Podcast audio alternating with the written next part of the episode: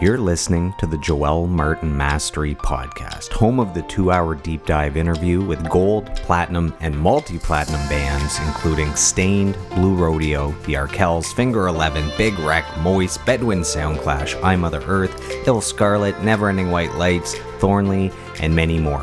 Please take a moment to subscribe to the podcast as well as share, comment, and like. Now let's dive in to today's episode.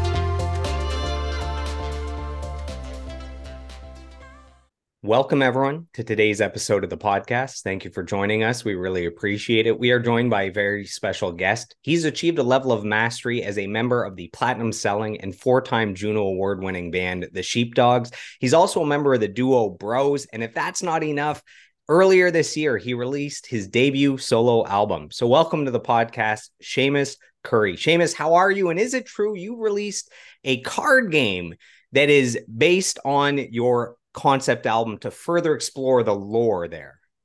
I'm good. And yes, that is true. I uh, had an idea to do like a merch item that was a trading card game.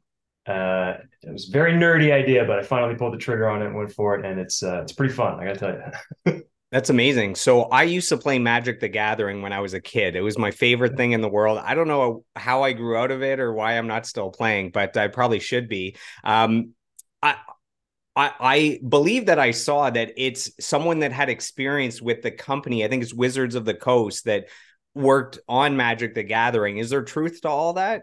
Yeah, he, he's my partner's stepbrother. He used to work for Wizards of the Coast, and I think he, he traveled for like t- Magic tournaments as some kind of like rule keeper or something like that. But he's got a real like math background and a real strong head for uh, coming up with the kind of like I don't know the uh the nuts and bolts of the game, which is great. So he actually approached me with like, hey, if you can come up with this sort of like, you know, creative intel or the the sort of the lore of this game and populate it with like the the background of your album, I can create you this game. And I was like, yes, absolutely. If you can do all the hard work, I can do the easy part. that that's amazing. So was it more that he came up with like the rule set of how the game works, or is it the artwork, or is someone else yeah. that did the amazing artwork? He basically came up with the framework of how the game worked and like the math behind it. Like, you know, you play this card at this time and it gives you this many points and blah blah blah and all that, which is great because I don't have the like math background to come up with like a game that's challenging and works on all those levels.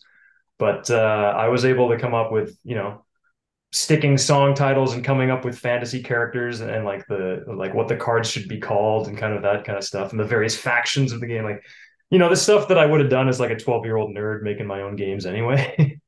and yeah, then they... I called up Matt Dunlap, who does all the artwork for the Sheepdogs. He did all these posters and does all the album covers and stuff. And he did the artwork for my record. And uh, he was experimenting with uh, using AI as sort of like a quick and dirty way to to get you know good artwork. But the idea of, of it being like a fantasy concept record and very like you know um, trippy and uh, you know bizarre. I think really like the ai art with all of its like limitations actually kind of lent itself well to creating like weird distorted images. And so he was really good at like feeding the prompts into the ai to create these kind of like cool things that were very like reminiscent of like you know 70s you know led zeppelin album covers and that kind of stuff. And then he just like went with it and created all these great images. And it was a lot cheaper than hiring an art team to draw you know 50 custom images i can tell you that much. But that's true. I hear that the kind of the secret to happiness is cultivating that childlike wonder, and I, I, I feel like you developing that game and being a part of creating the rules and the artwork and everything. I feel like you're able to to to kind of be a child again for for those moments. Absolutely, yeah. You tap into nostalgia, which is a great way to keep you working on a project, you know, hours and hours and hours. but uh, you know, what do they say? Make it fun, and then you never work a day in your life, right? So that was the goal. Absolutely. So we we are going to do a full 2-hour deep dive. We're going to cover your life, your career, your discography. There's so much to talk about between, you know, the the uh, Sheepdogs have so much music and so many albums and then Bros there's a couple albums and some EPs and some singles and and then uh, the, the new album. I really want to sink my teeth into the album because it's uh, it's a great one. There's so much to talk about. And I, I like to start these interviews by sharing with the listeners how the guests and I know each other. Just showing the importance of networking, of building community, of of fostering relationships. So in our case, uh, back in February, around when you leased around when you released your debut album, I had your uh, bandmate Ricky Paquette of the Sheepdogs on the podcast, and while I was promoting that. Um, we kind of ended up in the same orbit as you were, you know, seeing this or that from the interview, and we we we talked a little bit, and you were kind enough to actually provide quotes for a couple episodes of the podcast. So I had uh, Lowell Campbell, who's the drummer for my favorite band, Wintersleep, and he's been on tour drumming with Billy Talent for the last couple of years, which is amazing. So you provided a quote for that. And then recently, uh, there's a series on the podcast here called My Five Favorite Albums. So I get guests that come on and they share their five favorite albums of all time. And a band called the Dreamboats, who are an amazing band from the GTA that have been in California for a few years. Uh, one of their five favorite albums of all time was the Sheepdogs Learn and Burn. And you were oh, kind of. yeah, yeah, and you were kind enough to provide uh, kind of some behind the scenes info of the writing and recording of that album. So uh, that is how we connected uh, earlier this year. And I guess I want to start by just saying thank you for providing those quotes and that inside uh, insight to make the uh, the podcast better. You know. Oh, my pleasure, man. I'm I'm filled with little sound bites if you uh if you want them, you know. I'll keep I'll keep reaching out. So we're gonna work our way through your discography here, but let's go back all the way to the beginning. Where does this love of music come from? Is there an earliest musical memory when you think back? Well, I mean, I it was in our household growing up. Like my old man was a musician, so he was professional, you know, musician. That's how he made his living, and uh, so it was always around. Uh, me and my brother both took piano lessons growing up, and I played trombone in the school band. And it was always just sort of like a thing that we did, just like kind of like a generic activity and at a younger age, I wouldn't say it was anything that I loved per se, so much as just like one of any number of activities that I did. Like I played baseball and I, you know, was in the school play and I played trombone and piano and stuff. And then it wasn't until I got older that I thought that I realized this thing that I kind of took for granted and I'd always kind of done that I actually had some aptitude at it and like people appreciated that I was good at this thing. And I sort of started to take it a little more seriously. Um, I was like, oh, hey, this thing that I just kind of do, I'm actually pretty good at.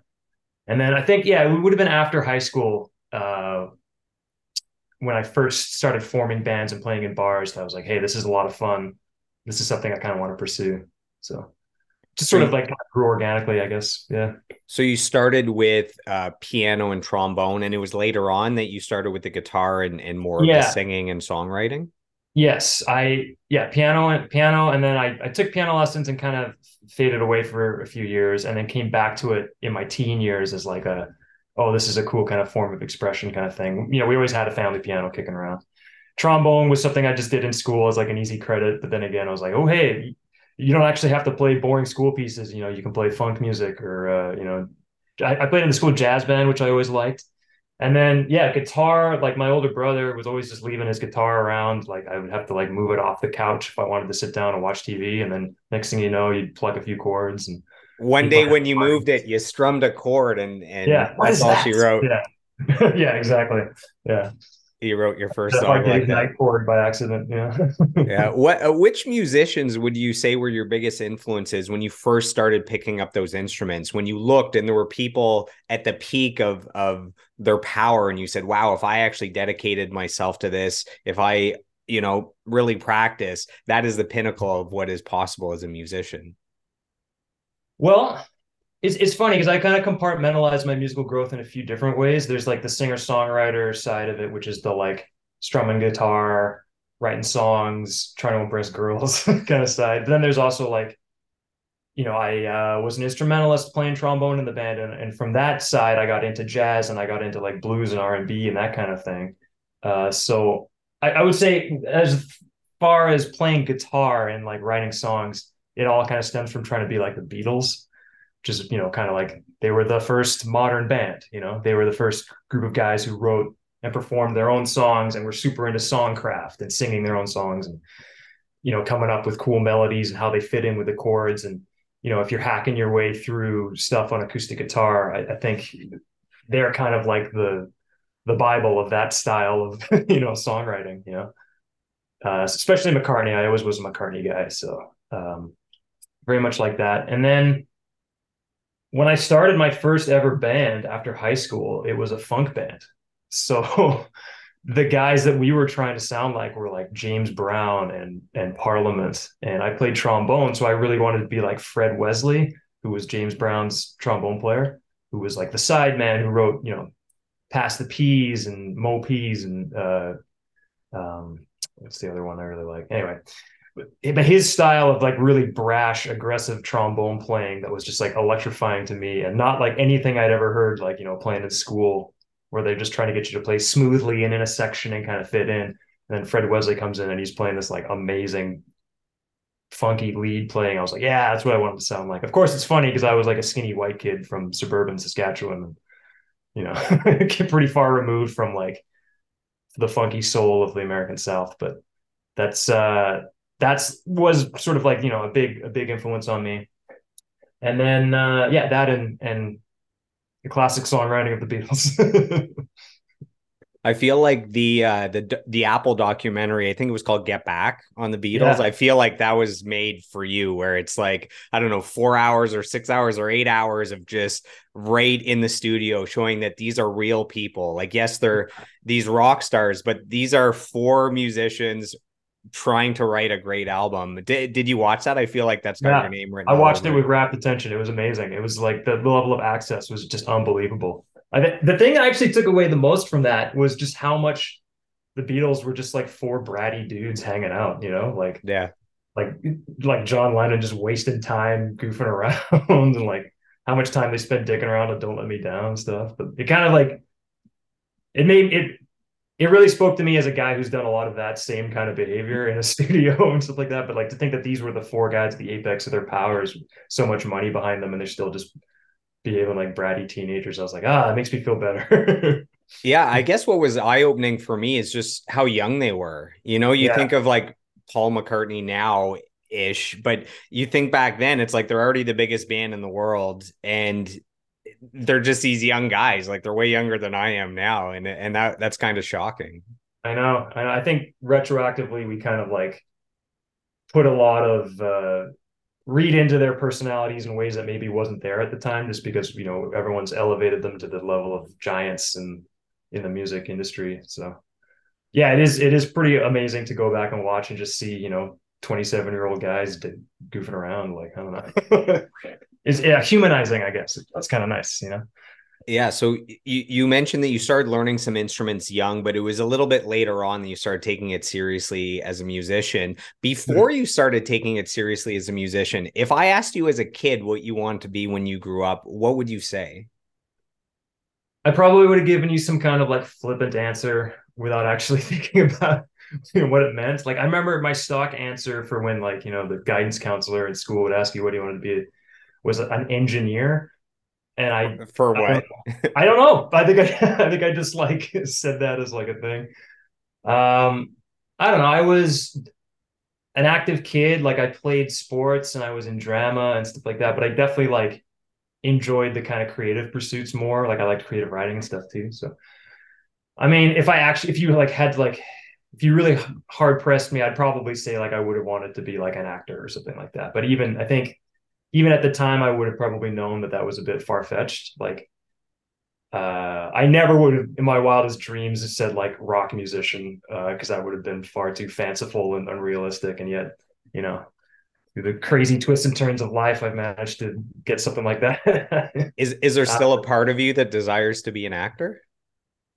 Uh, not really. I don't think so. Like I've, I've seen kind of like I have I've had friends who work professionally as actors, and I've seen kind of like what it's like, and it seems very demanding, and also a skill set that I don't think really comes naturally to me. I think being you know living in a small community like Saskatoon and like you know acting in like high school plays, you feel like you've really got a good command on the art form. but then like you know living in Toronto the past 10 years, I've, I've met all these people, professional actors, and there's so much more committed to their craft and quick-witted and like adaptable than I ever was. And I was like, no, I think I'm better off being a musician. do you do you think with all the music videos that you've made over the years that that's kind of um it, it kind of scratches the itch a little bit that you're, you know, in front of the cameras and there's Yeah. some acting perhaps. Well, I mean, stepping on stage is like acting. Like it's a performance every night. You know, you you're putting on a persona to the crowd, and, and some of it I think is based on who you are as a person. But I think, you know, anyone who performs will tell you that they're they're kind of amplifying their themselves to be on stage. You know, like like it's a it's a act. It's a bit of a show. You know, like uh. So you know, I get to act every night if you can think of it that way. You know, like I, I, I think you know it just so falls in the same category as just performing, as being on, as being you know a larger than life version of yourself for ninety minutes while you're on stage every night. Yeah, some people it's it's actually a character that they're playing on stage. Yeah. Like when you when you get someone like the Alice Cooper, it's like they Totally. they step on stage and it's no longer the the the regular person. It's this Alice Cooper persona. And I uh, Bowie. Yeah. w- one one example that stood out to me is I I saw Danko Jones uh, at Barrymore's here in Ottawa, so you know pretty intimate venue, and on stage it's like total rock star right it's like the tongue out and and Yeah. just this energy and this badass dude and then uh backstage he's walking around he's got glasses on and he's like super timid i was like oh my god like he left he left this other character on stage completely it was almost shocking Yeah. Well, I think is it in that Get Back documentary where Paul McCartney's talking about meeting Little Richard and he comes in backstage and he's very meek and he's got like a fur jacket around him. He's like all huddled from the cold. And then he like gets a hot towel in the sink and wraps around his face and then comes up and he's like, Good morning, darlings. And he's like totally in character and he's ready to go and he's got the like crazy attitude and everything. Like, I don't know. I kind of love that. Like I like the compartmentalizing, you know, the the stage persona and then you can just be whoever you want to be in your regular life like i don't know i kind of like that Yeah. If uh if so I, I'm in Ottawa. I grew up in Ottawa. Uh, you grew up in Saskatoon. If we were friends at 16 and you invited me over to your place to play some music for me, what albums would you be spinning at 16? well there'd definitely be a bunch of james brown in there that's pr- that's when i was like super into funk music as a dorky white kid i was just like obsessed with it so i liked i liked all the classic 70s funk so it would have been james brown would have been some parliament probably would have been like some of the spinners in there. Um i mean i liked i liked the sort of canadiana rock at that time too. So you know i was listening to sloan and uh i might have had if i was trying to be really cool i might have had like a thrush hermit cd in there or something like that. Um yeah i don't know. Rating my older brother's cd collection was a big source of what i was listening to at the time and he had very eclectic tastes which was great so i mean i kind of got to do a little bit of everything but um my dad also had a lot of like stevie wonder elton john uh, motown kind of stuff kicking around too i know elton john's on motown but um, so yeah, it definitely d- diverse, eclectic kind of stuff. Uh, lots of jazz too. Like I used to listen to my grandfather's like big band stuff, like you know Benny Goodman and Glenn Miller and that kind of stuff. And as a trombone player, I like that kind of stuff. So, um, I mean, that's kind of where the the bros shtick comes from is that we had this eclectic taste in music and we kind of liked like everyone knows us as like rock and rollers, but we like all kinds of stuff, and that's kind of you know where that kind of idea came from. But but I think my main thing when I was 16 was I was just like all about the funk music. you know? James Brown all the time, uh, you know, Parliament, Fred Wesley, those guys. That was like kind of my jam. You mentioned Sloan. Uh, I saw Sloan at, at Edgefest in Toronto years ago, where it was like Eve Six, uh, I Mother Earth, uh, Our Lady Peace. It was like this awesome, I don't know, quadruple bill. Uh, then I saw them recently here in Ottawa, and not too long ago, I got a call from a friend that said, Hey, tonight, uh, the singer from Sloan, Chris Murphy, is doing a solo acoustic show. Do you want to join us? We have an extra ticket. So I went out to the Rainbow Bistro, which is this little venue in Ottawa, and he was performing. And it was the best part is he was telling all these stories in between. He's a great storyteller. And uh, my, my favorite part is when it's done, he goes, Okay, um, so uh, you know, here's I, I'm done for the night, you know, uh, the encore, whatever. And there's no backstage and there's like no off stage. So he just he's there. He's like, all right, have a good night. And he just turns around. So he turns around and then people start cheering and cheering. And then he goes, all right, encore. Like he pretended he got off stage. That was the Yeah, best part. Genius. He's such a goof, that guy, man. So Yeah. Sloan was actually my first ever rock show. No way. I saw them at Louis in Saskatoon, which is a campus bar when I was 15, I think. Oh, it was great. Yeah. Yeah, man, they have so many good songs, and and what's awesome is like all the members of the band can play every instrument. They can all sing, and Yeah. because of that, you get so many different sounding songs within that band. So you have some of the more punk stuff, the more pop stuff, the more rock, and then you have beautiful songs like "The Other Man" that sounds completely different. So Yeah. Yeah, I love the idea that they all wrote and they all sang too. Like I think that was a big influence, you know, on a band like, you know, Sheepdogs and stuff. Like the idea that every member can sing and everybody has their own voice. It's pretty awesome. Yeah, they're you know, as far as I was concerned growing up, they were like Canadian rock royalty. They were like, you know, one of my all-time faves.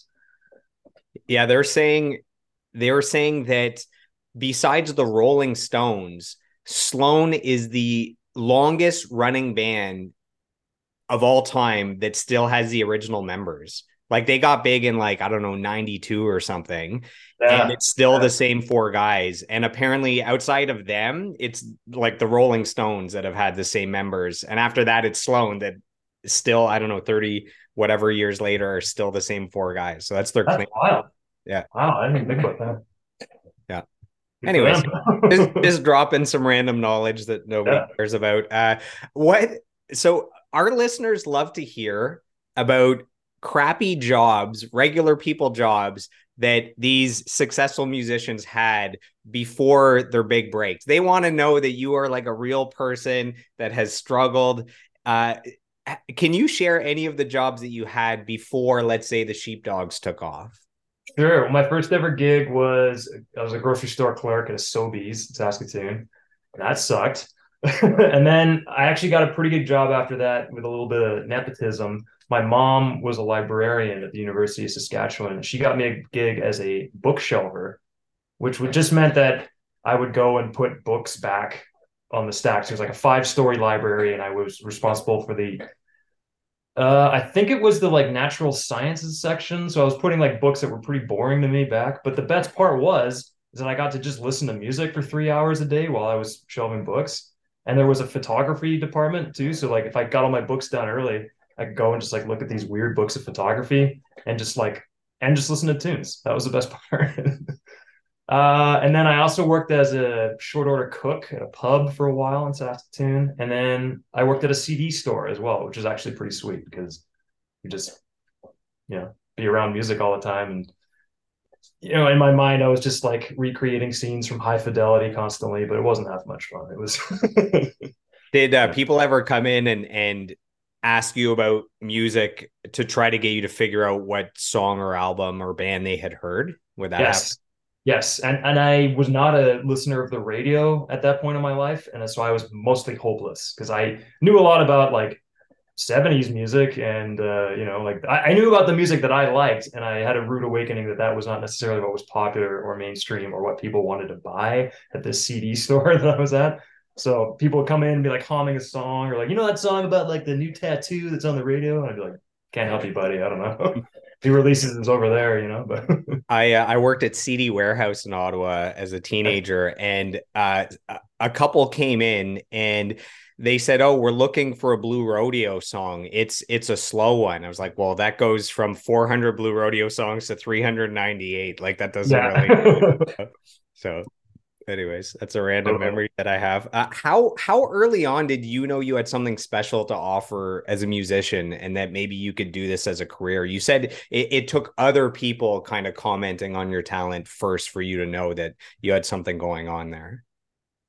Well, I think I always knew that I could like I could play. Like uh when I was at the University of Saskatchewan, I played in the big band, which is kind of hilarious. I was like I, I I was studying English literature at the time, so I was not a music student, but I uh I played a bit of trombone and I was like a pretty good soloist. So my like the leader of the big band kind of like poached me and brought me to play and like I couldn't read the charts as well because I wasn't like studying music very avidly at the time. But he would always like throw me a solo, and I could like play a pretty good solo. so like I kind of kind of always knew that like I had a good sort of musical pedigree on the back burner.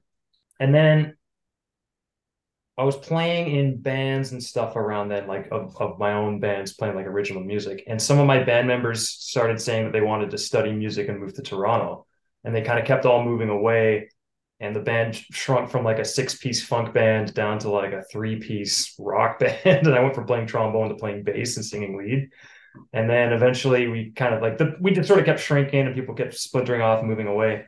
But all my buddies were going to Toronto to study music and they were taking it way more seriously. So I think it was always like I knew that I had something to offer, but it took kind of my pals moving away and taking it more seriously for me to realize like, hey, like if, if I want to do this and take it seriously, I have to like commit and uh, you know, sort of make it my full-time passion kind of thing.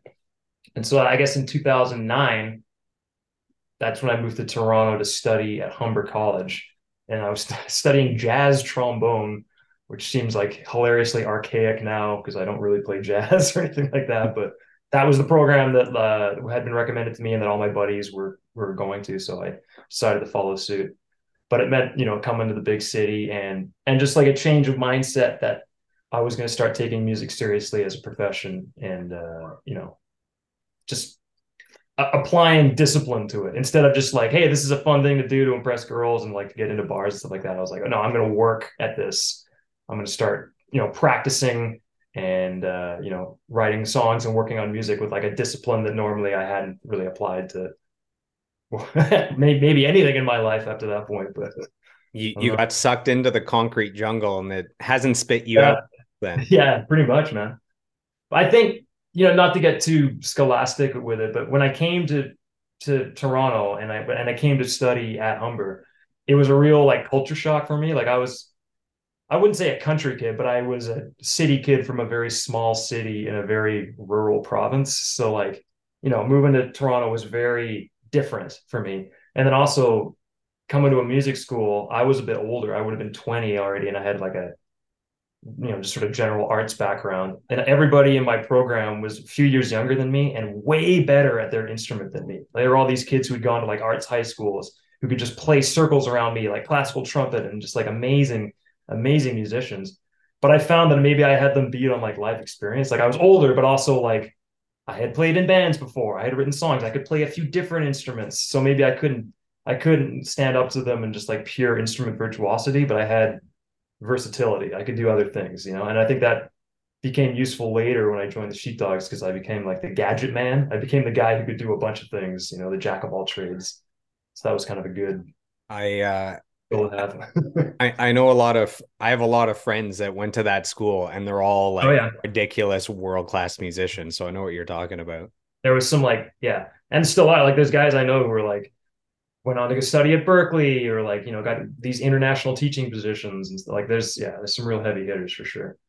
But equally tragic are the crazy good musicians who I know who kind of hung it up because it's such a competitive industry to get into. And I know these guys who are working as coders now or like, you know, back in Saskatoon working for the city of Saskatoon cutting grass who are like world class musicians and stuff. So I don't know. Yeah, it's what's funny is when you were saying your band kept shrinking, that you started as a six piece and you went down to a three piece. And I'm picturing at the end, it's just you as a one man band, Yeah. like playing bass. There's like a trombone on a stand. You got like a hat that you can move sideways with a string, and then That playing kick with your foot.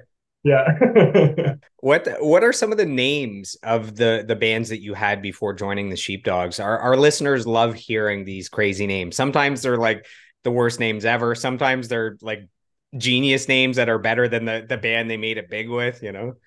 Well, my first ever band was pretty bad. We were called Keepers of the Groove. We were a funk band, but uh, That's good. It was like a reference to like we, you know, in the Rain song, uh, Robert Plant says something about Keepers of the Groove, but like he actually says Keepers of the Gloom, but we like misheard him. We're like, oh, that'd be a sick band name, you know. Uh, but yeah, I don't know. It's, it just sort of felt very cumbersome and kind of nerdy for a band name. Yeah. Uh, and then when we when basically like our horn section left, or like I I, was part of the horn section, but I switched the tr- switched to bass, and uh, our sax player moved on, and we changed to sort of become just like a power trio, and then we were called the Proof for a while. That's not a great not a great band name. Well, thank you. uh, and then and then we were just called the Keepers Trio, I think, for a while. None of these bands ever did anything. I think we maybe just played a few bars in Saskatoon, and that was about it. I think the Keepers of the Groove biggest gig ever was a New Year's Eve show where we opened for the Sheepdogs, uh, you know, in probably 2007 or something like that. uh, but that was fun. And then, yeah, I don't know. I, I played in a in a ska band, as every trombonist does as a rite of passage, very briefly. Guys that I just knew from like another high school who needed a, another horn player. So uh, I sort of moonlit in that band for a while. Uh, I think they were called Schnarp or something like that, just like a nonsense name that's all I got. I don't know. I, I, love I love how the guy that released a card game said that the name was too nerdy. You know, the band yeah. name was too nerdy. Hey, I'm very aware. There, there are levels to acceptable nerdiness. Yeah, yeah. That's oh, funny. Um, I guess my last question about you growing up before we dive into the uh, the sheepdogs, M- musicians are often told that you know, having a career in the music industry, man, that is a pipe dream, one in a million. No one makes it. You you should forget that. You should get the education, get a good job, and just do it as a hobby. Um, did you have to deal with that kind of um, resistance from family or friends? I feel like with your dad as a musician, with your brother as a musician, that maybe you didn't have as much resistance as other people. It's funny because my dad did give me that exact talk as a professional musician because I think he'd experienced all the difficulties of being a pro musician. Like, uh, you know, you're not going to have a lot of money. You're gonna there's going to be a ton of competition for any gig or any kind of professional opportunity that you're going to have, and he knew from firsthand experience. So he he he did sit us down and recommend like you know maybe consider getting a job in the trades. You know, especially in Saskatchewan, there's a lot more opportunity for that kind of work out there. And we did listen to him, and then we of course both went into music. and once we did, he was very supportive of us. Like he's ne- he never was like upset that we chose a career in the arts. I mean, he did the same thing, so he understood. But uh, we definitely both got that talk because, I mean, to this day, yeah, it still is a struggle. Like you know, as I said before, I still think of all these super talented musicians that I knew at school and and just throughout life who have had to get side gigs or switch careers just because it's you know like I think what it did more than anything else was just instill a sense of how lucky I am to work in music and be able to make a living in music is a blessing, and I don't take it for granted because it's tough. It's tough out here, you know. And there's it's, a lot of talented people who can't. So, yeah, it's it's it's normally tough enough as it is, and then you look at the pandemic, where basically uh you know the the entertainment industry and the live event industry got hit harder than almost any other industry. And you know the prime minister essentially says to all musicians you know your your services are no longer required. You should probably think about going back to school and studying something else. And you're like what? And uh man oh, the amount of musicians i know that became real estate agents you know you had the music industry that essentially died and you had the real estate industry that went to all-time highs in like bidding wars and price sales and you know yeah. all, all that stuff. And uh, yeah, I so many musicians that became real estate agents, and and once the music industry kind of opened up again, a lot of people didn't come back. So it, for touring musicians, sometimes it was hard to find the the guys on the road because they had I, again learned some new a new trade and and went to work somewhere else. Absolutely, man. We're still recovering. We're still feeling like there's.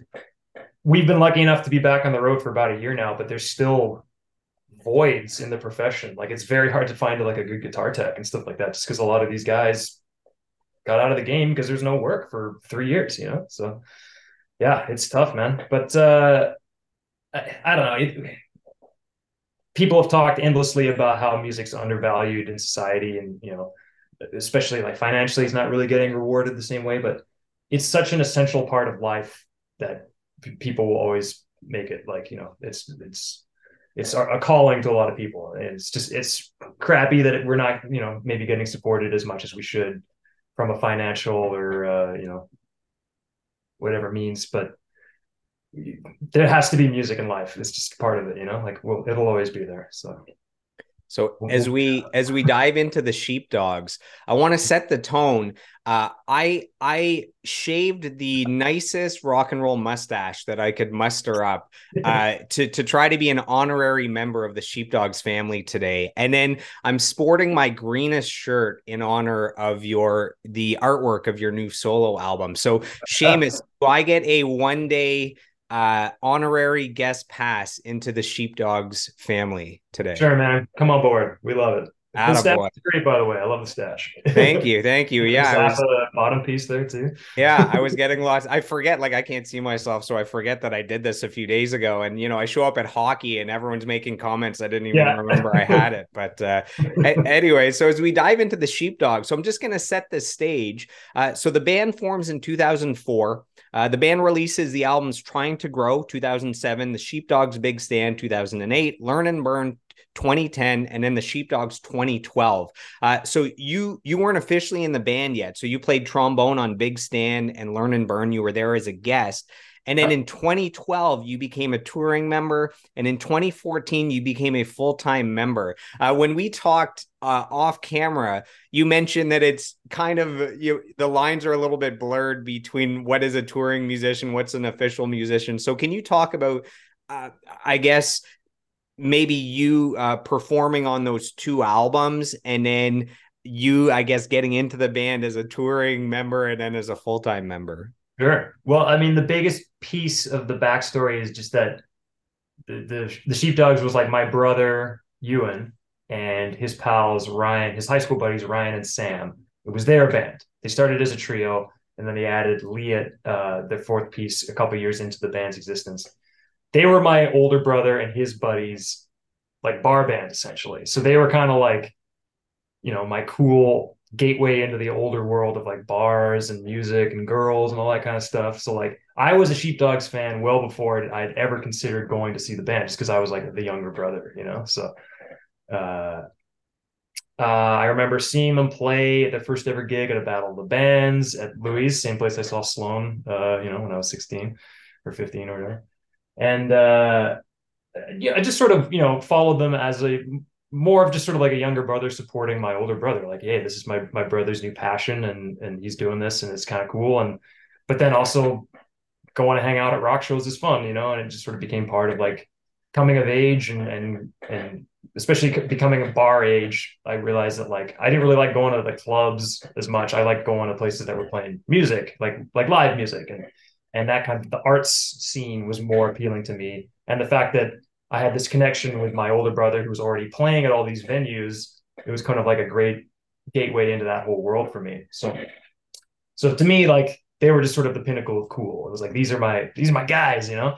And then right when they started touring and actually playing, you know, gigs outside of Saskatoon, and they started coming back with like cool outfits that they bought on the road and like you know started growing like wicked facial hair and stuff. And like these they had these new original songs they'd written that I hadn't heard yet and stuff because they were progressing as a band.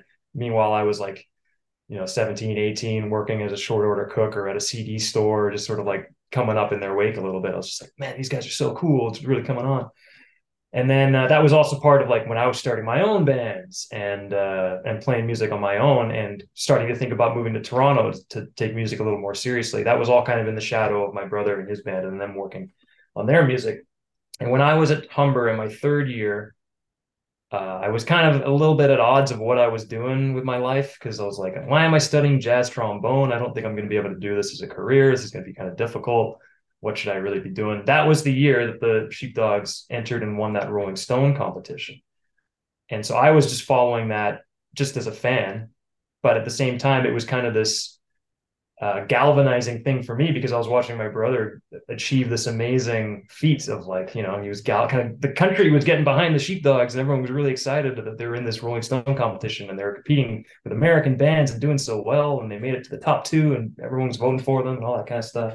But you, you were also you were also a, a, part of that album, right? The Learn and Burn is is what was I played that? trombone. Yeah, yeah. I so you were. I mean, there's a part of you that was a part of that that journey. Absolutely. Yeah, yeah. But I was just so thrilled for them, and and in a way, for me, because I was like kind of struggling at school at the time. Not struggling, but just sort of like, what am I doing here?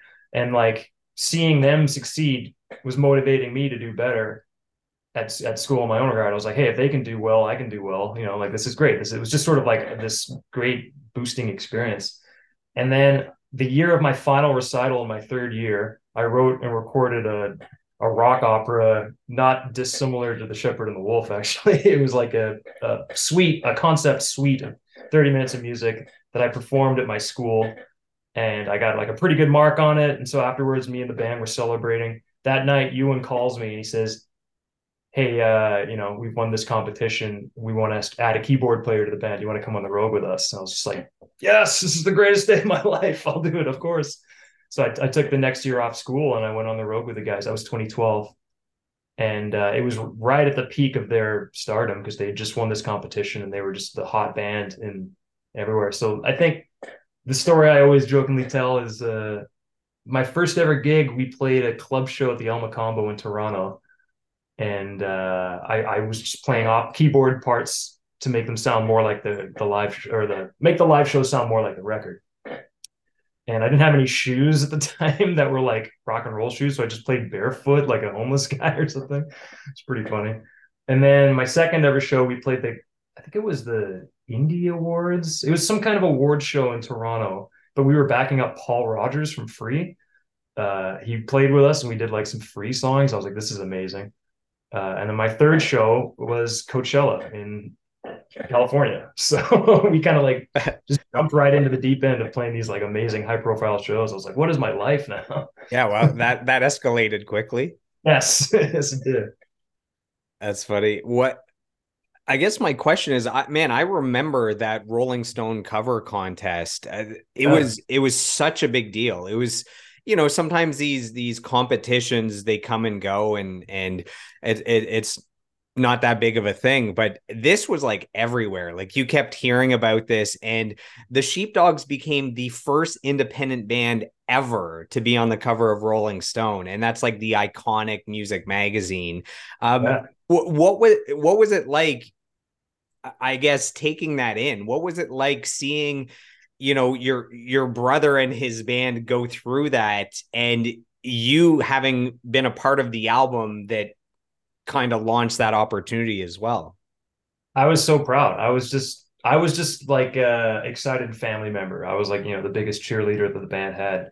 I like i said i was my third year at school and basically the, the most fun weekend I would ever have while I was at school was like the weekend that the Sheepdogs would come through town and play Toronto, and like me and all my college buddies would go to the show and get super drunk and just party real hard.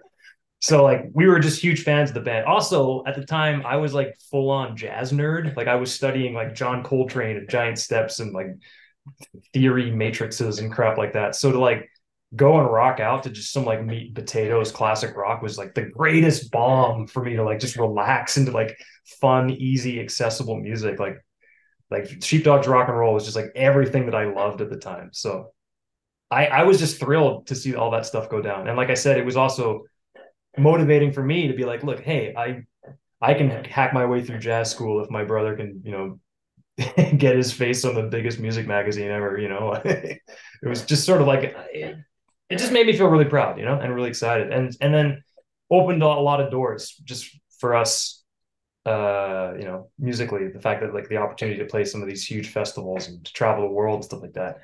So when he called and said like, "Hey, do you want to come on the road with us?" I was just like, absolutely chomping at the bit, you know.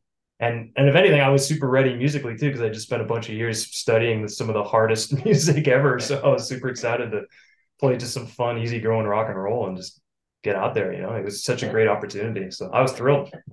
Yeah it led to some huge opportunities not just the the festivals and the the live shows but it it it led to the signing with a major label i believe atlantic if i remember correctly. And uh, it led to i don't know being like a massive song at radio.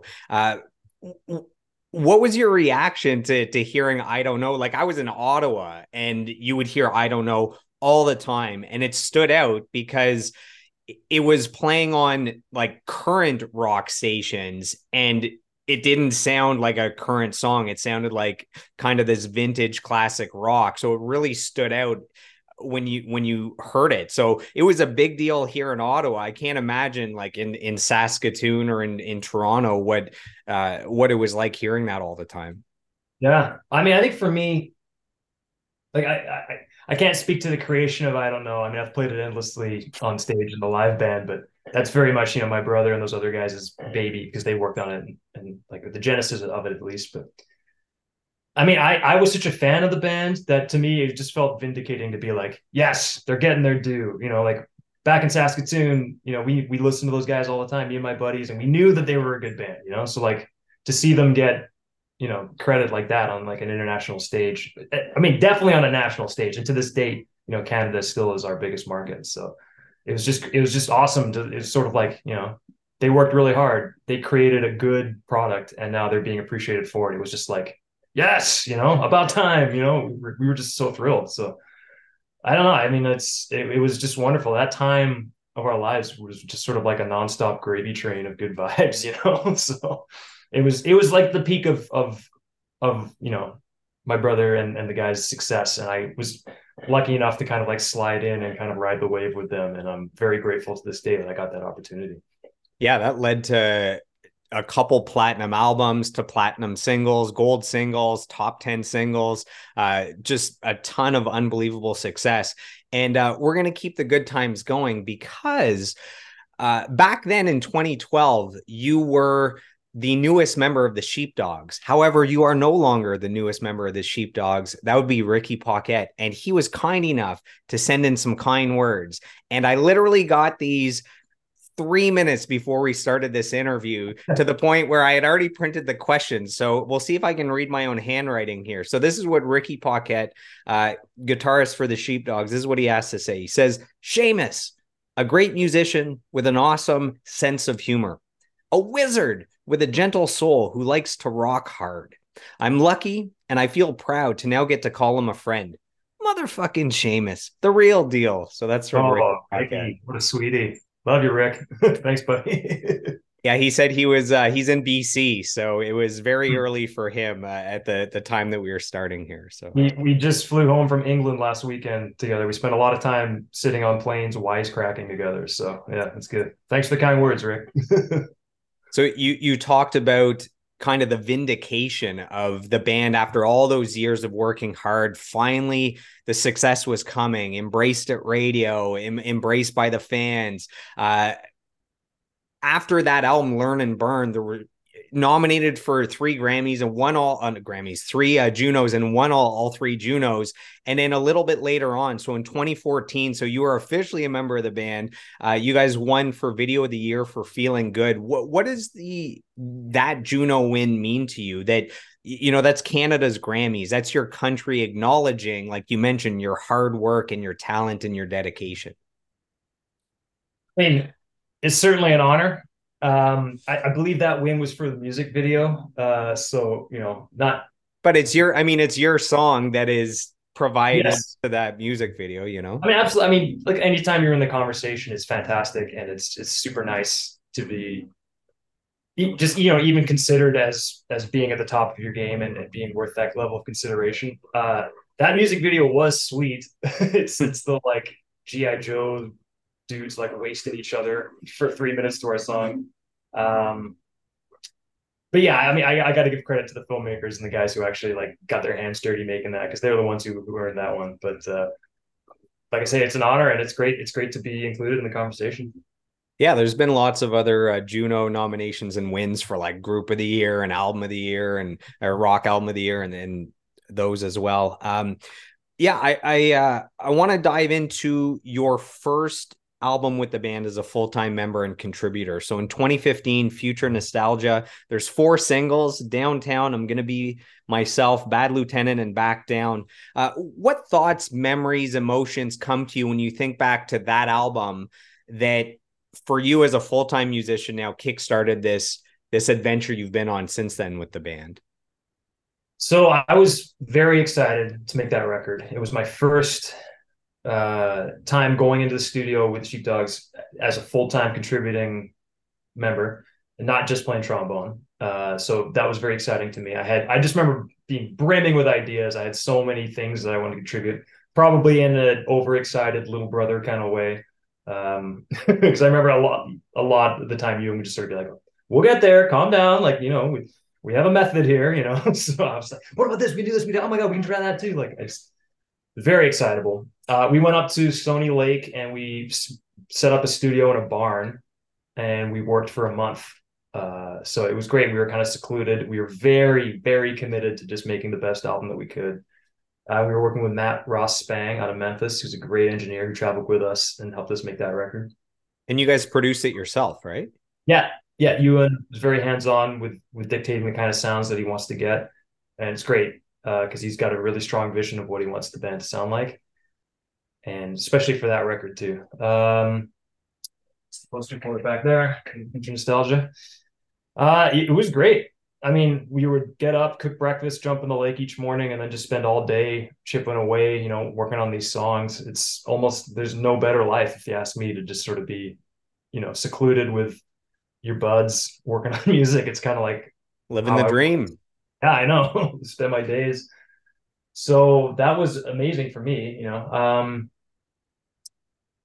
I'm trying to remember like I, we were working with Rusty Matyas at the time was the guitarist who worked with us on that record who uh, was a great contributor, played a lot of great slide on that uh, album, which was good. Uh, I remember playing some pretty good weird keyboard solos. We do a, which is actually a it's a method that you and I have developed a lot over the years.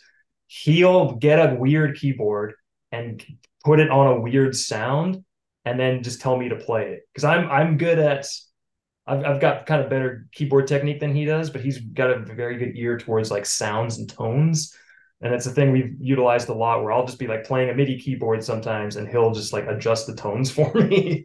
so like I can play, you know, the notes and the melodies, but he just gets the weird sounds out of me. So we did a lot of that uh, with like weird synthesizers and Wurlitzers and keyboards and stuff like that. And I think Daryl and Dwight on that album has a cool like weird outro that we came up with with keyboards and stuff like that. But I mean, I was like a kid in a candy store. I was just so thrilled to be working on music and finally getting a chance to get on get on wax with the sheepdogs and beyond just playing trombone. So it was great. I loved it. Is is that the album? So I went and listened to the entire Sheepdogs discography, the Bros discography, your new album. Um, is is that the album that has quite a few? Uh, the song titles are are names. There's quite a few that have names. So you said yeah, Daryl and Dwight. Daryl and Dwight. Yeah, okay. absolutely. Hmm. Just lots of inspiration from from people.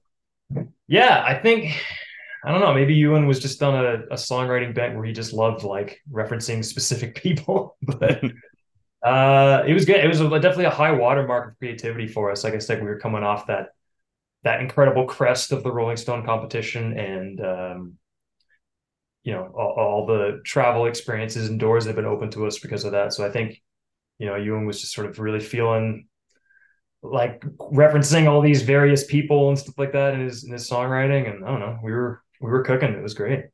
Yeah, you guys must have been uh, feeling quite creative because I I believe that album and and a few albums had like 17 songs. I mean, you can have a full length album that's like 10 songs and that's acceptable. So yeah, you guys to like continuously pushing the limits, you must have just had a wealth of of music. Well, and Learn and Burn had a medley on it too, and we love Abbey Road. Like the Abbey Road medley is like the best, you know, 15 minutes of pop music, basically, if you ask me. So I think we we and oh, another record that we love that has that same kind of structure is um, Chicago Transit Authority, the first album by Chicago. Just this idea of these flowing medleys of music that are like crafted like pop songs, but there's four of them in a row with interludes, and they're just like these wonderful long form pieces of music. I think we got pretty infatuated by that. So next thing we know, every album that we made had to have a medal. you know?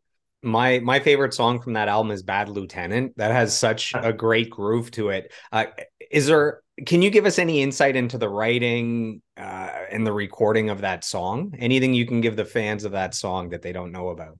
most of the sheepdog songs are written by Ewan, so he's got kind of the inside of the writing process of that. I think it was named after a the film Bad Lieutenant, starring uh, uh, Harvey Keitel, and Bad Lieutenant Port of Call, starring Nick Cage. So maybe you can watch those to try and I think they're both pretty like pretty raw movies. do you but, do you remember the recording of that song? Uh, yeah, it was one of the first ones that we worked on, and we were really going for a slow strutting kind of vibe, you know, real kind of like mean mugging type of tune. Are you picturing Nicolas Cage mean mugging and strutting while you do yeah, it? Exactly. In, in, our mind's eye, we just picture Nick Cage, and that's where the song comes from. uh, no, I think I mean it's it's it's a pretty standard uh, like slow burning blues rock kind of tune. Um, you know, big bendy riff from Ewan and and sort of ethereal um, reverb laden keyboards and then you know bass and drums are just going all out in that slow groove. So it's just yeah it's a mean you know tough guy kind of song but uh we do that kind of thing well especially you and he's got that big growly voice. He's good at kind of cultivating that kind of don't fuck with me energy when he's singing you know so. Got that that fuck you energy yeah, exactly. That's funny. In uh, in 2018, you guys released the album Changing Colors. So three more singles. I've got a hole where my heart should be. Nobody and Saturday Night. Were you feeling massive pressure um, to f- following up your debut album with this one? So it's not the band's you know sophomore album, but for you it is as a full time contributor. Um, I mean, not so much. I, I especially in those days, I was very much just looking at every moment in the studio as an opportunity. Like I said, I was so eager to prove that I could, you know, hang with the, the big dogs, so to speak, uh, and and contribute in any way. And I was, I just had so many musical ideas in those early days that I was just like, just just brimming with you know ideas and, and concepts and things that I wanted to try in the studio. So if anything, I was probably just pissing off my bandmates of being like, well, "What if we do this? What if we do this?" You know. So uh, by changing colors, I probably mellowed out a little bit. Um, that record has the guitar work of Jimmy Bowskill on it, uh, who is just an amazing talent, and a great pal, and a great guy to work with. Because he also has a million instruments that he can play and a million uh, new stylistic things that he can bring to the table. So I think on that record, the most notable thing is that we were dipping into a little more country flavor, uh, which is definitely the influence of Jim because he's big time country guy and loves the kind of bluegrass country picking style. So, um, yeah, definitely more piano on that than uh, than I would have played on other albums. Like I, I typically gravitate towards electric piano, which I think is just my my love of 70s funk coming out again. I love, you know, organ and, and electric piano in that kind of way. But I think in that record, we were going for more of an organic country, you know, Bob Dylan, Nashville skyline kind of thing. so I remember playing a lot more piano, country licks, that kind of thing.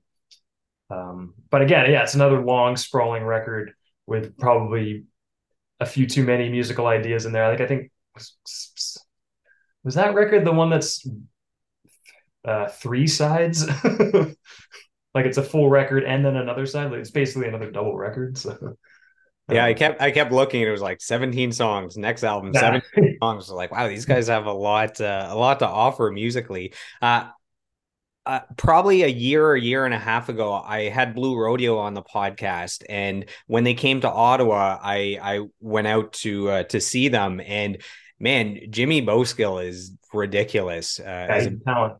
Absolutely. Yeah. Yeah. When, that, he, when that guy rips on the guitar, it's like uh, not just, you know, because there's lots of great guitarists, but almost everything he played, it's not just that what he's playing is great and it's challenging.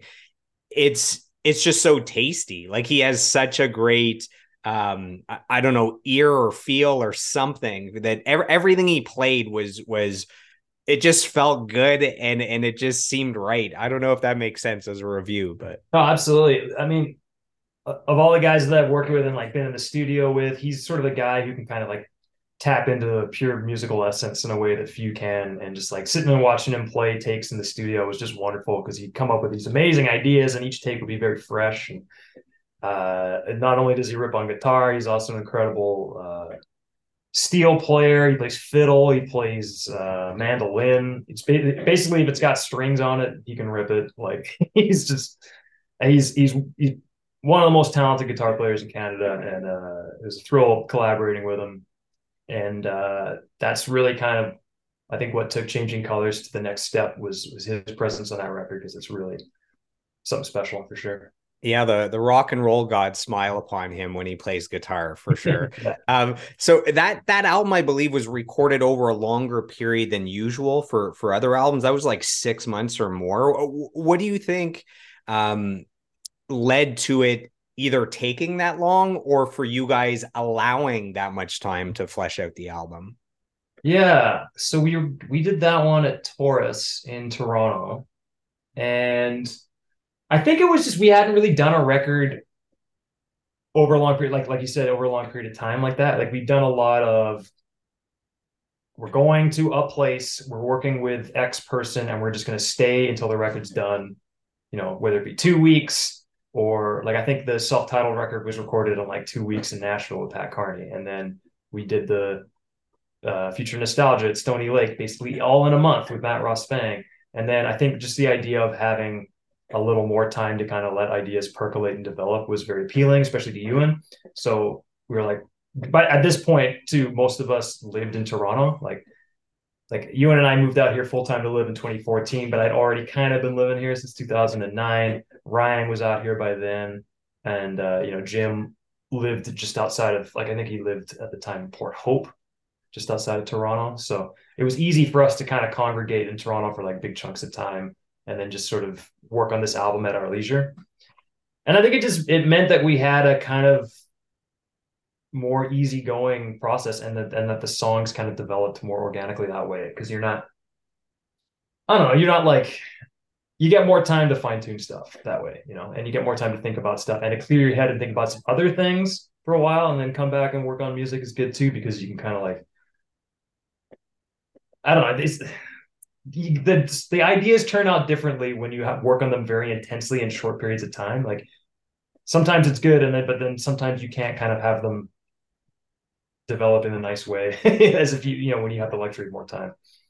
I don't know if I'm explaining that well, but yeah, you you turn out different. Yeah, you mentioned before that you know you couldn't take full credit for the video of the year Juno Award. Uh, you know, it's video of the year. Uh, two more Juno nominations for this album. So group of the year and rock album of the year. You can take credit for those nominations. I mean, those are yeah. There yeah, I mean, it, it's a great record. It's one that I definitely stand by. Uh, a lot of great songs on there, and great playing, great solos. Sort of just like top down. It's just you know, it's great to be recognized when you feel like you've made a good piece of, of art like that too. So and, and also just the fact that at that point in our career, I think we've been playing 100 plus shows a year internationally and nationally traveling around. I think it was just sort of a nice recognition by the sort of canadian music industry that like hey look these guys are out there playing shows you know putting on events if you're a fan of rock music you know go see the sheepdogs we'll give them a tip of the cap as you know group of the year kind of thing we didn't win, but nice to be nominated. so you, you talked about how much you guys were playing. So in support of that album, you guys played over 200 shows. You're going out Canada, the US, Europe. Uh, what was your life like when you're on the road that much 200 plus dates I, you know some some people that might be their favorite part is the touring and the live shows. Some people might see it as that's the necessary evil that maybe they prefer the writing and the recording. And, you know, we have to get out because that's how you promote the band and you sell more rec- records and you generate revenue and ticket sales and merch sales. What, what, what was your life like with 200 plus shows a year? And uh, what are your thoughts on playing that much?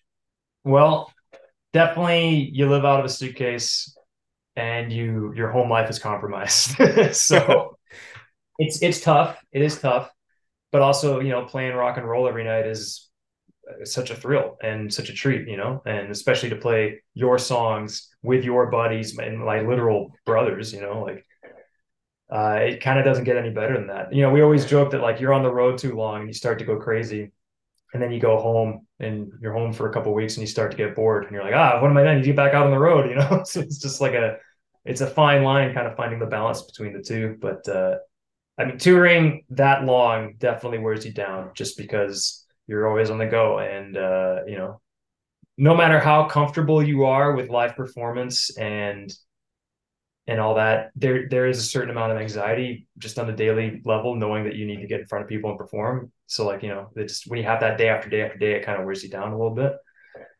Um but at, it's also just like it's kind of my life at this point like that's i've just that's been my professional life since i was you know 20 21 i've been a, a professional musician and the idea of traveling and playing is is that's it's my bread and butter you know so I, I love it. Parts of it I hate, but I there's no I don't think there's such thing as a perfect job. You know, like everyone hates some aspects of their job, and getting up at three o'clock in the morning to get to the airport to fly across the country sucks sometimes, but you got to do what you got to do. I mean, travel is a beautiful thing as well. You know, I think I'm blessed to be able to go to all corners of the globe and see crazy things and eat, experience crazy stuff too. You know, so I mean, you take the good with the bad. You know, but I think getting to play music professionally again like i said before is the greatest so i'll never complain.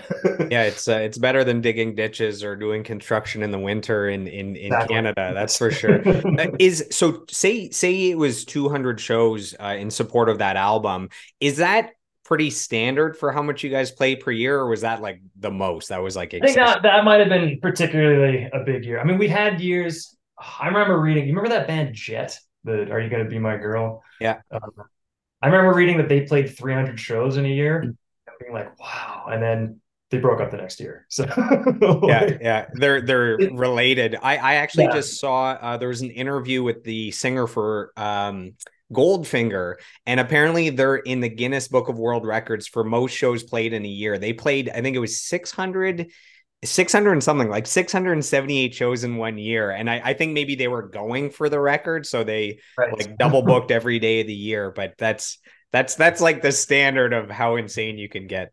Yeah. I mean yeah i think there's like an eric clapton quote too about like touring sucks and automatically like, ultimately wears you down and the only thing you can do to make it more tolerable is to throw money at it. But it's just sort of like a never ending beast that's kind of coming for you and like eventually it'll just wear you down you know? But uh but like you said you got to get out there you got to promote um your your record and there's no better way to do it especially with like how effed up the music industry is as far as like you don't make any money streaming you know you don't really make any money selling uh you know records elsewhere. You you got to hit the pavement. You got to get out there and play and get in front of people. But you know the reward is that when you play a good show and you get that connection with the audience and you you feel you know the buzz that you can only get from a live rock show it's like that's that's sort of reward enough you know so um yeah it's a lot playing 200 shows a year is very taxing but it's also it's there's plenty of silver linings and there's lots of great things about it too so you know I think it's just about finding that balance so you can play as much as you can without going crazy, you know. so in in 2021 you guys released the EP No Simple Thing. So two more singles, uh, Keep on Loving You and Rock and Roll Ain't No Simple Thing. Uh, so Keep on Loving You is like one of my all-time favorite Sheepdog song. That's a, a songs that's a great song. Uh, what were the challenges of writing, recording and releasing music during the pandemic? 2021 is like right in the middle of the chaos. Yeah. Yeah. So, you know, obviously we established ourselves as a hard touring band and then COVID comes along and we're stuck at home for a long time. So we are a bit at odds. And, You know, at first it was like, you know, oh great, extended summer vacation, you know, great. You know, I can just I can stay at home and get caught up on all the video games I haven't played in a few years. But then, you know, quickly you're like, am I ever going to be able get my work back? You know, am I going to be able to like ever go back out on the road?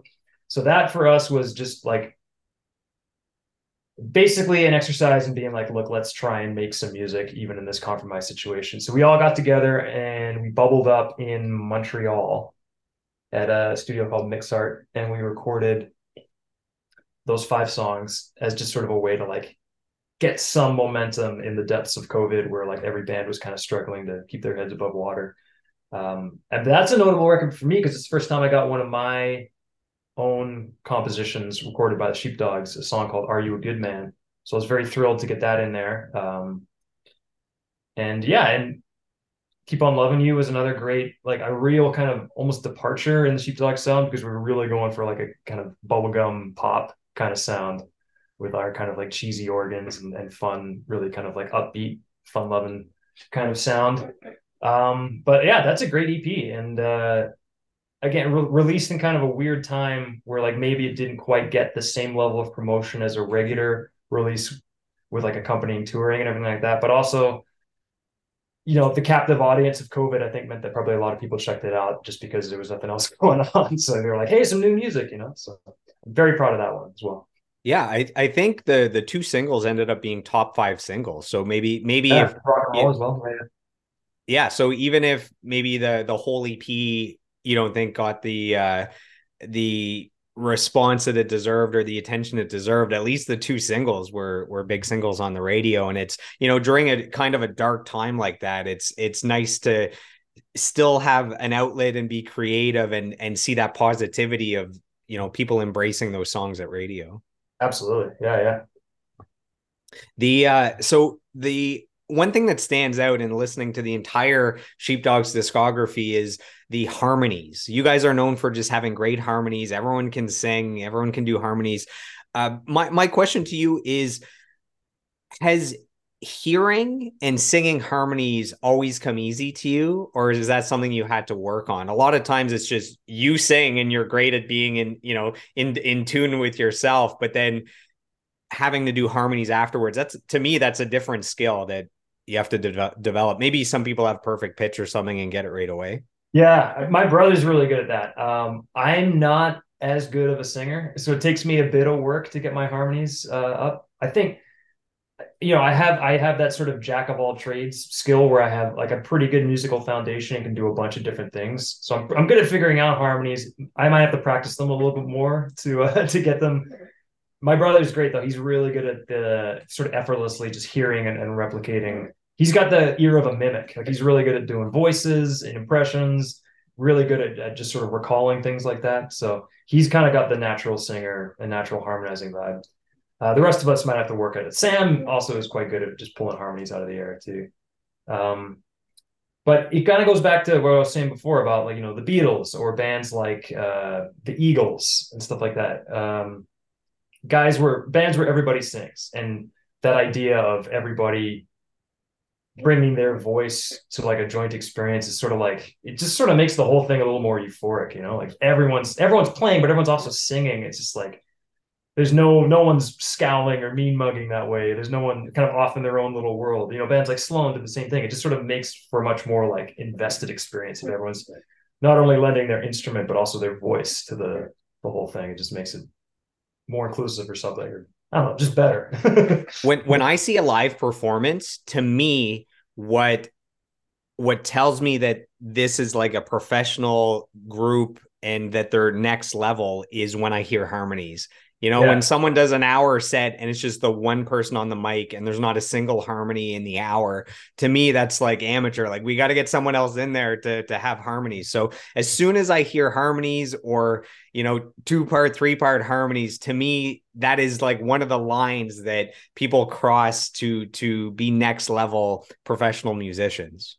Well, the, the bands that we liked back in the day, that was how that's how they did, man. Like the Chicago is the same way, you know, like they just I think maybe harmony was just sort of more present in that or the earlier days of, of pop music, the pop music that we like, you know, and maybe nowadays there's less bands that do that kind of thing, but you know, we we like it and we try and try and capture that kind of energy. And uh, like I said, for me, I have to work a little more at it than maybe some of the other guys do, but uh, it's great. And I think the rewards, you know, speak for themselves you mentioned the Eagles. Uh, what's funny is I have a friend that went and, and saw them not that long ago. And legit, my one question, they said, "Oh, I just saw the Eagles." My my only question, I said, "Oh, how are the harmonies?" Like that's what yeah. I associate with the band. And they're like, "Oh, it was incredible." So uh, we've we've made our way all the way to the final uh, album here from the Sheepdog. So Outta Sight comes out in 2022, two singles, Find the Truth and I Want to Know You. Uh, nominated for a Juno Award, Rock Album of the Years. Man, the Juno loves you guys. It's it's unbelievable. I mean, I mean, it can't be that the the Junos love you. It's that you guys put out great albums consistently and then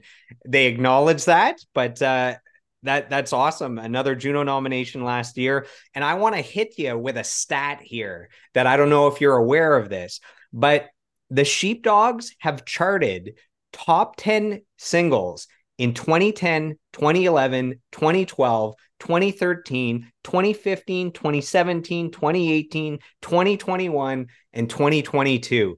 Uh, what do you account for that kind of longevity? I mean, for a band to have just one top 10 hit is huge. That's like a, a game changer for a band. For you guys to basically have a top 10 hit every year since 20, 2010. Uh, what what does that stat mean to you? I didn't know that. That's amazing. uh, I guess it's just the. It, it's nice to hear that. I mean, we're very committed to this. Like we we work at this. You know, like this is uh, we we approach this like it's our job. You know, like we like I I try to work on songcraft every day, you know, or I practice to try to get a little bit better at what I do, you know. So, um, and I'm my brother would be thrilled to hear that because I know he has the same approach, you know, like we we try to take this seriously and we try to do what we do well and at a high level. So it's it's uh it's great to hear that.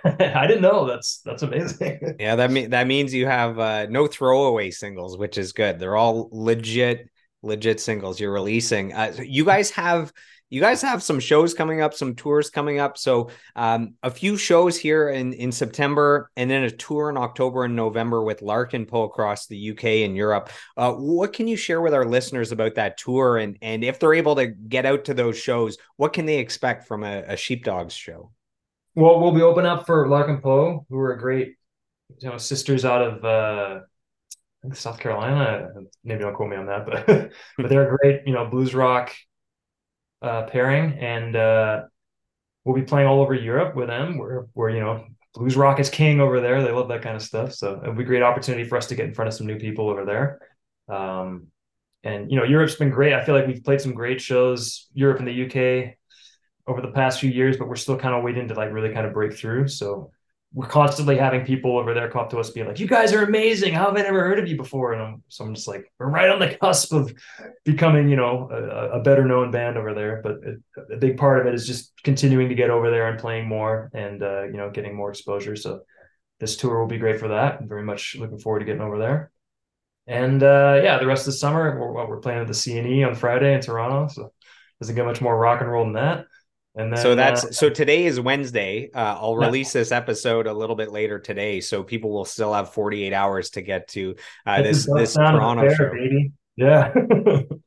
and then yeah, I think we got we got a couple shows in BC. Um, some festivals it look like in yeah. Canada. Yeah. Yeah, and uh, we're doing a festival in Colorado. So I mean, that's our typical summer.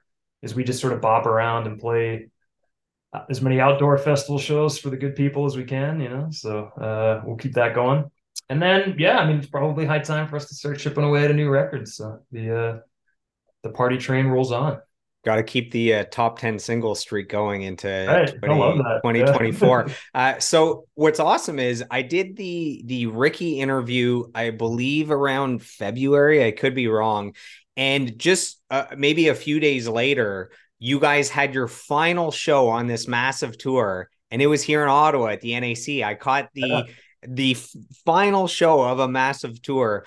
And here's my quick review. I, I had uh, great songs, great high energy performance, great musicianship, lo- lots of badass guitar riffs and solos, great harmonies. The audience was loving it. That's my random review uh, from that Love show. It. Not bad, eh? Yeah. Not bad. All, That's all, what we're trying to do. Yeah. uh, and uh, I have a, a fan question sent in. This is from Mike Lamonde. His question is Why do you think people love that throwback Southern rock sound when there's so much new music being put out into the world every day? Even the younger generations are grabbing towards it. That's an excellent question. Uh, I mean, I personally have always loved that late 60s early 70s sound. Like i think it's just sort of a golden era of pop music you know? Uh, an era where recording techniques were evolving to the point where you capture stuff overdub stuff manipulate stuff in an artistic way. But now the technology is so advanced that you don't even really have to have any level of musicianship to make music. Like you can just be adept at manipulating software and you can create cool music. And that's cool in a in its own way but i like that blend of you still have to get a group of good musicians together to make music. And I think that level, that era, late 60s, early 70s, with guys like the Beatles and stuff, who were just starting to explore the studio in a way to get real trippy, psychedelic, cool stuff that still had a base level of human beings in the room playing music together. That to me is just like the perfect blend of technology and actual musicianship that makes the best music, if you ask me, you know? So uh, I just love the recordings of that era, the sound of of you know the aesthetic, the, like the, what the recording engineers were trying to get. To me, like that's the stuff that sounds the best is the 60s and 70s. You know, um, I don't know. I mean, there's more people in the world now than there was then. So just by the sheer numbers population, you'd think there'd be plenty of good musicians in the earth now, and there are. I just think the the ethos has changed. Like people are trying to sound different and not necessarily better to my ear. I don't know. I I, I kind of just think we we the aesthetic peaked in that era for me at least and i think a lot of people agree with me so. So let's dive into the duo. So Bros uh, that formed in 2014 with your brother uh, Ewan. Uh, so Bros is stylized all capitals Bros. So do you have to say it correctly? Do you have to go Bros? Is that is that how it's supposed to be? no, I think we just did that to to make it like pop a little bit more on the page, kind of thing. Uh, you don't have to yell it. It's not all caps someone yelling, yelling, is encouraged. If you want to yell it by all means yeah. We're not mad at it if someone yells it out. Oh, where did the idea of starting another band with your brother come from? I guess you mentioned that maybe the sheepdogs it's you have to play within a, a certain a certain box uh, sonically and you guys have love of other genres of music. So did it feel oh. like those songs you, you couldn't you couldn't have them in the sheep sheepdog's repertoire so you needed something else? Well i've always been a songwriter much much like my brother. And when i first joined the sheepdogs it was very much in the capacity of a sideman. Like they were like hey we we're at the top of our game. We got a, a formula that works but we want to add you as a keyboard player. So i was very cognizant of like not wanting to like mess with the formula at all but as time passed and i was playing with you and more and more i was like look i got a bunch of songs that could work with a band and he was like, well, sure. Um, we could we could try some of those. And eventually I have written songs for sheepdogs, like, you know, recently in the last few years. But he was sort of saying at the time that uh, you know, we've got a formula that works and a sound that people like. But if you want to write some songs with me, we could start another project. So and we started the two of us. It's actually funny, despite being brothers who are musicians, we never had really written songs or played original music together until that point, you know, in our mid 20s. um, but it went well because you know we have very similar taste in music, and a lot of my early, like I said before, I, I my early taste in music was kind of cultivated from like raiding my brother's record collection. He had this great record collection, and I used to like, I had a six CD boombox uh, that I would go and like I would sit and play video games, and I would get six different CDs from Ewan's collection and check them out and listen to them. And then when I was done, I would go and he would give me six more CDs to check out of just like wide ranging genres and all over the place. And so like we very much developed the same reference point for music. So we would know all the same references and know all the same pieces of music and bands and stuff and have very similar tastes. So it meant that we had a great shorthand when we were working together. You know, we would I would play a little reference to something and he'd be like, Did you just quote Billy Preston uh, in Outa-Space or something like that? I'd be like, Why, yes, I did. And then next thing we know, we're off and running with like, you know, almost like a telepathic level of uh, musical communication, which I think only comes from being brothers. Um, so yeah, I, I sent him a, a, whole bunch of tunes that I had written, and he sort of cherry picked a few to work on. And we met at a studio in Toronto and started chipping out a few tunes. And the first two that we worked on were Tell Me and Brazil. And uh, they sort of became the nature of this new project. And then those two songs, Tell Me is very much like a, it's almost got like a hip hop beat, but with like uh, cool Donny Hathaway, Stevie Wonder, uh, vocal delivery, and like lots of electric pianos and organs and stuff like that. And, and which is a bit of a departure from Sheepdog's kind of guitar driven sound. And Brazil is almost like a kaleidoscopic 60s pop with just like weird tempo changes and meter changes and horns and it's like baroque weird like it's just very eclectic.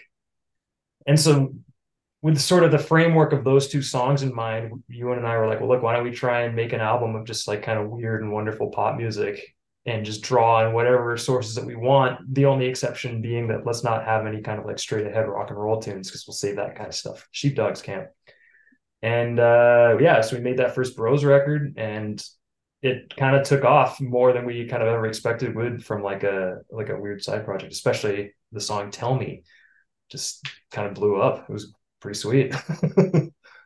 yeah, that uh, that that song, I believe I could be wrong, but it had like 13 million plays on Spotify. Yeah. It had some like ridiculous number. It's our highest across all of our projects. It's the highest uh, streaming song that we've had. It just really t- had a life of its own. So pretty awesome.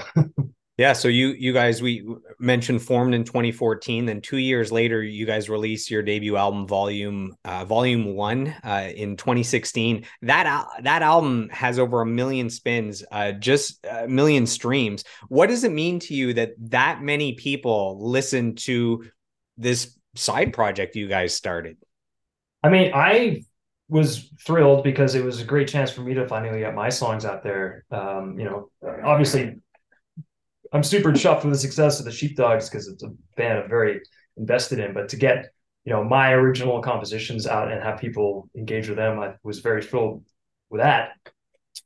And uh, it, it's also kind of nice because it's it's such sort of weird music that's very close to my heart because it's just like we didn't set out to make anything deliberately uh, with commercial appeal. Like the whole idea was to just make music essentially to like make each other laugh. Like I would just sort of make a song that's as goofy and ridiculous as possible and show it to you, and you'd be like, "Cool, let's record it." And then the idea that we can put that kind of music out there and other people have the same reaction is is nice. It's nice to know that there's people out there who have similar, you know, eclectic musical tastes as us. You know, to make a, a weird personal record and have people react positively to it is a nice feeling. Yeah people out there are weird like we are. Yeah.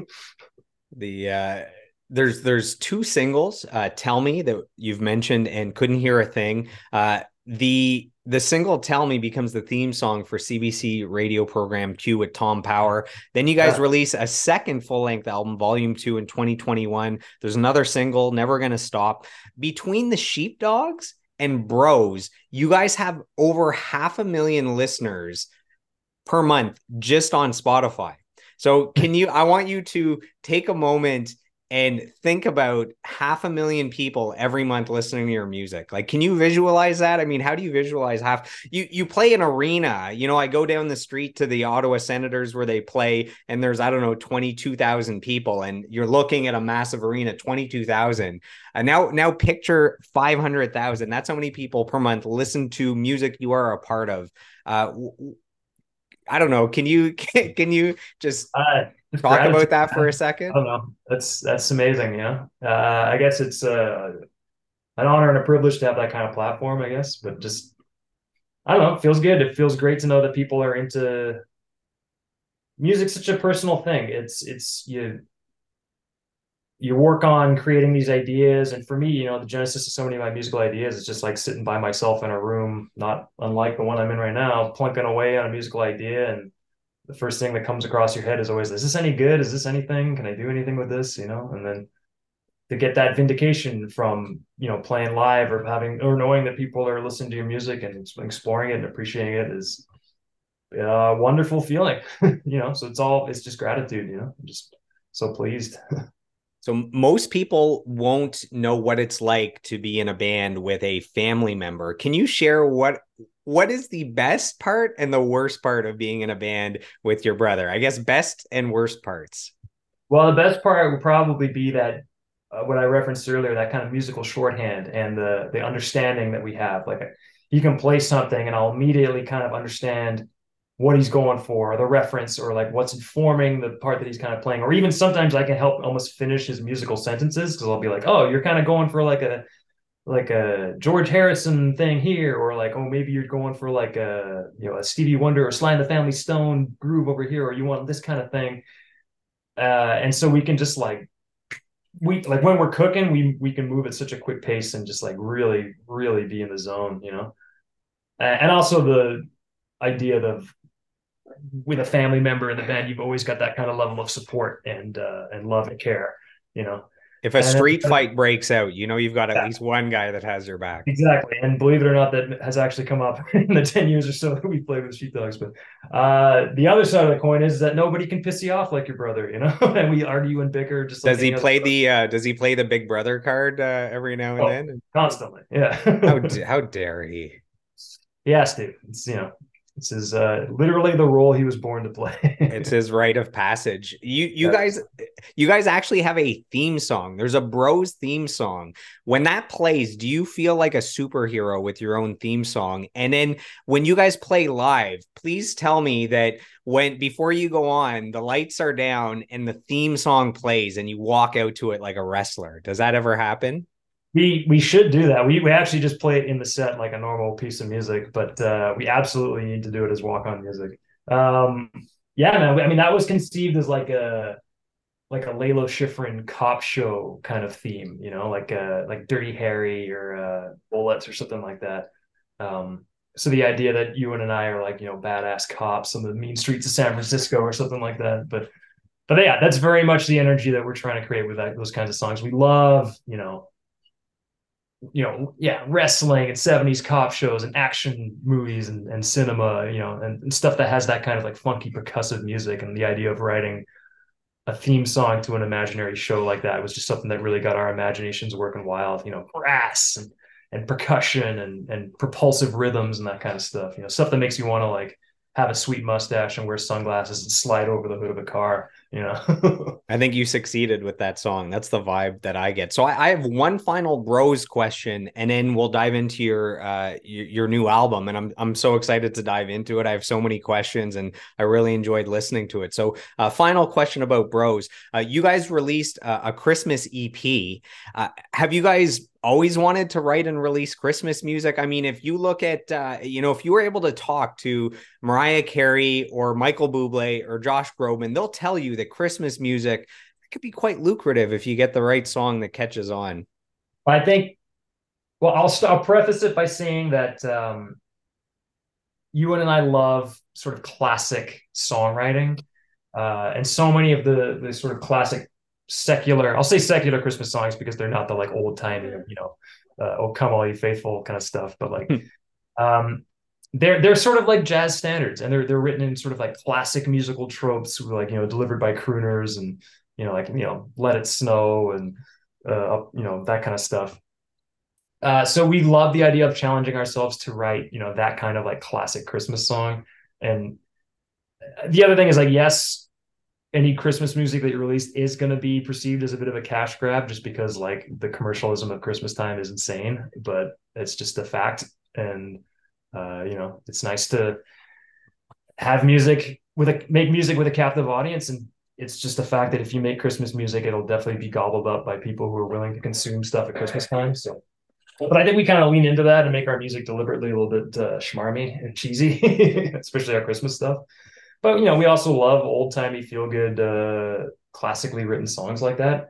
And it's a fun challenge to try and get yourself to write a, like a sort of the idea of like a timeless, evergreen Christmas song is is fun for two guys who like writing. You know, the challenge of writing songs in any genre or any style. So it's a thing that we've kind of challenged ourselves with.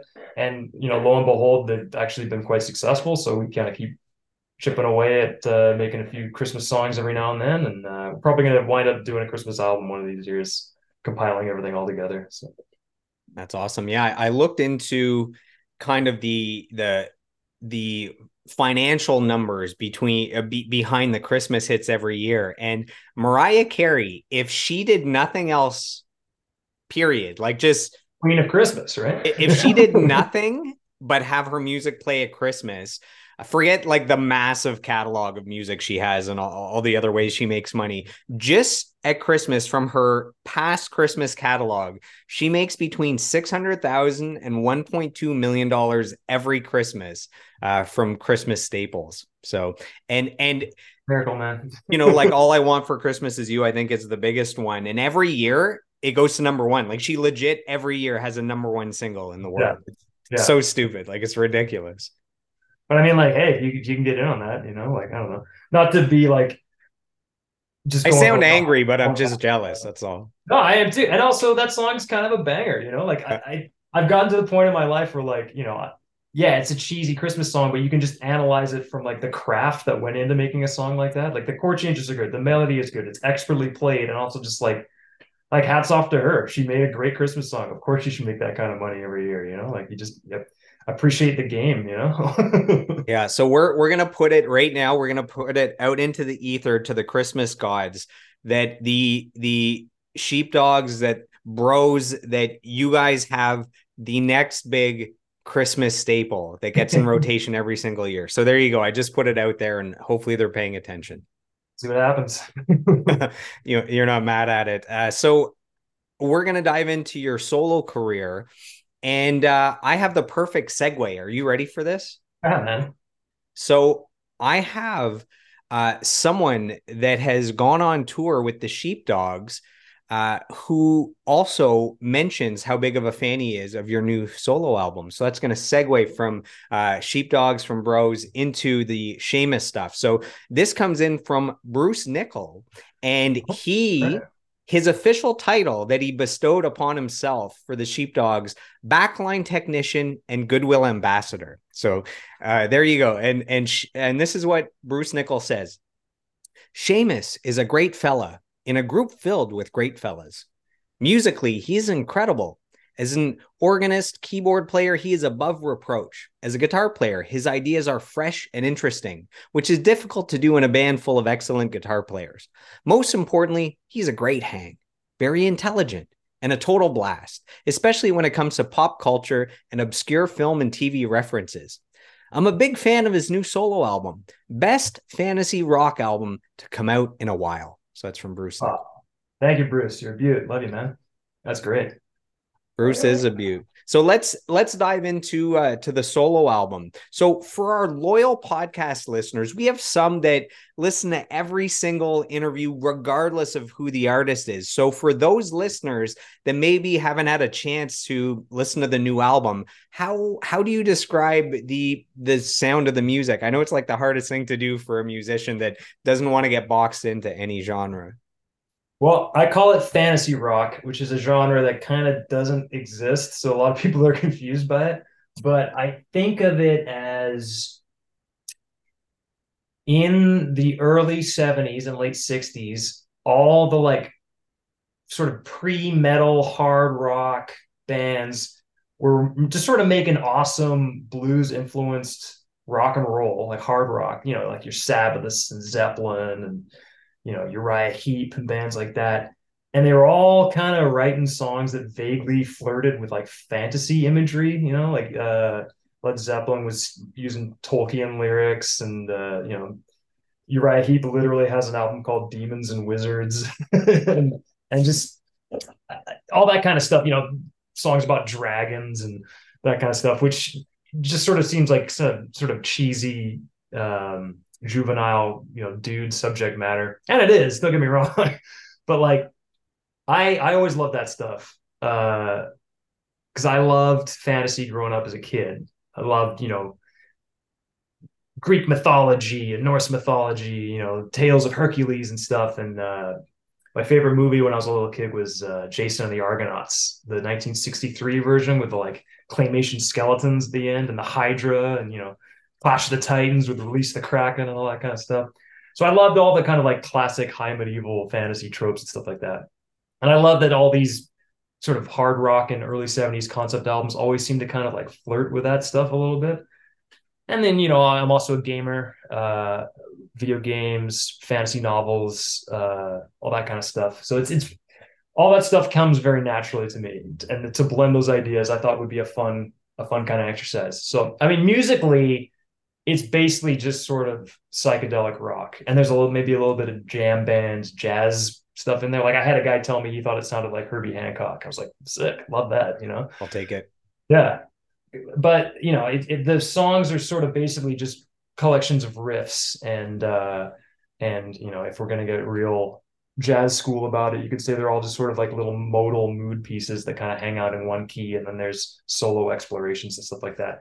But then the sort of high concept part of it came in piece like looping all the pieces together thematically with like little interludes and stuff like that. So uh, the whole album flows together like one long long form piece of music. You know like uh the dark side of the moon i think would be a great example. It's just a a long form record. Everything's linked thematically. But if you actually listen to dark side of the moon most of the time they're just like hanging out on two chord jams you know? Like they're just sort of like like musically it's not that complex but they just present it as like this grand long operatic form uh, like a you know big grand piece of music. And i love that approach you know? I love the idea that you could create this huge epic art form but at the end of the day it's basically still just like you know two chord jams which are my favorite things musically. So i had that idea. I had a whole bunch of riffs and stuff that didn't kind of fit into the regular verse chorus um, songwriting approach that I often employ. so I kind of looped them all together into this loose narrative that I had of the idea. This I had these characters in mind. I had the idea of a heroic character called the Shepherd and a villainous character called the Wolf, and the idea that these two characters would have some kind of conflict. So I sort of wrote this loose fable involving these two characters, jammed out a bunch of ideas, and then I got my uh, the dungeon master in my D and D campaign to come play some drums for me, and I got the bass player in my first ever bass band in my first ever band to come play some bass, and the three of us jammed out these ideas, and I, I filled in the rest of the gaps playing lots of keyboard and guitar. And we were like, let's just go full nerd, full fantasy, and and try and tell it like an epic cycle through like psychedelic rock jams. And that was kind of the idea behind it. that that might be the best description of someone's music we we've ever had. That was such a good uh, intro into into the album. Uh, you made a bunch of points that that I was gonna make. Uh, that was that's perfect. So I actually am skipping ahead to notes because I had this written down. The whole album has a vision for the music, the lyrics, the sound, the production, the art. It's all one cohesive package, like Dark Side of the Moon. That was the example that I had. So so we're on the same page, and that's you know one of the greatest albums of all time. So if that's the one that comes to mind as you know uh, an artist that it, it doesn't seem like anything is just randomly thrown together. It seems like there's been a lot of thought behind everything. Like the album artwork ties into the lyrics and the characters and the sound and the production and the music videos and the card game and the map like everything is is like the stroke of one genius that sees it all and and fleshes it out in different forms. Uh, so that's like the highest praise that I can give. I think. Thank you. Well, I, I mean, the idea was sort of you're not just making songs; you're making a world. You're making a world for the listener to get lost into. You know, and the idea that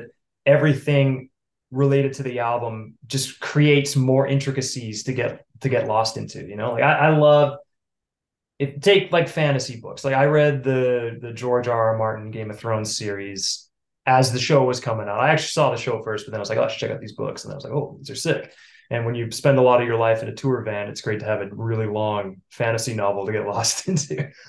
But what's great about those books is that they have the narrative, but they also have all these tertiary parts to the story that maybe are not super necessary to include for like the bulk narrative, but they they make the they're creating a world to get lost into. Like you have all these other families and other continents, and like just the idea that you're lost in this beautiful world that you can escape into is is sort of part of the fun. So I tried to bring that approach to making the record. You know, like I've got the songs, and the songs are sort of the core narrative, the idea that the shepherd and the wolf, and they meet, and they do battle, and it's good versus evil, and man versus nature, and blah blah blah. But also there's jams and there's there's fun extraneous stuff and, and cool grooves and mood pieces to get lost into. And then the album would have like a you know the gatefold when you open it up would have a map you know to get like lost in the world and like a, a story and the idea that you can just sort of like smoke a doobie and enter this world and just hang out in the world of the shepherd and the wolf for a while was kind of like my big dream, you know, like step into my lair, you know, that kind of thing.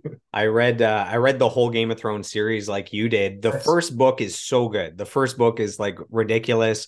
The second book's great.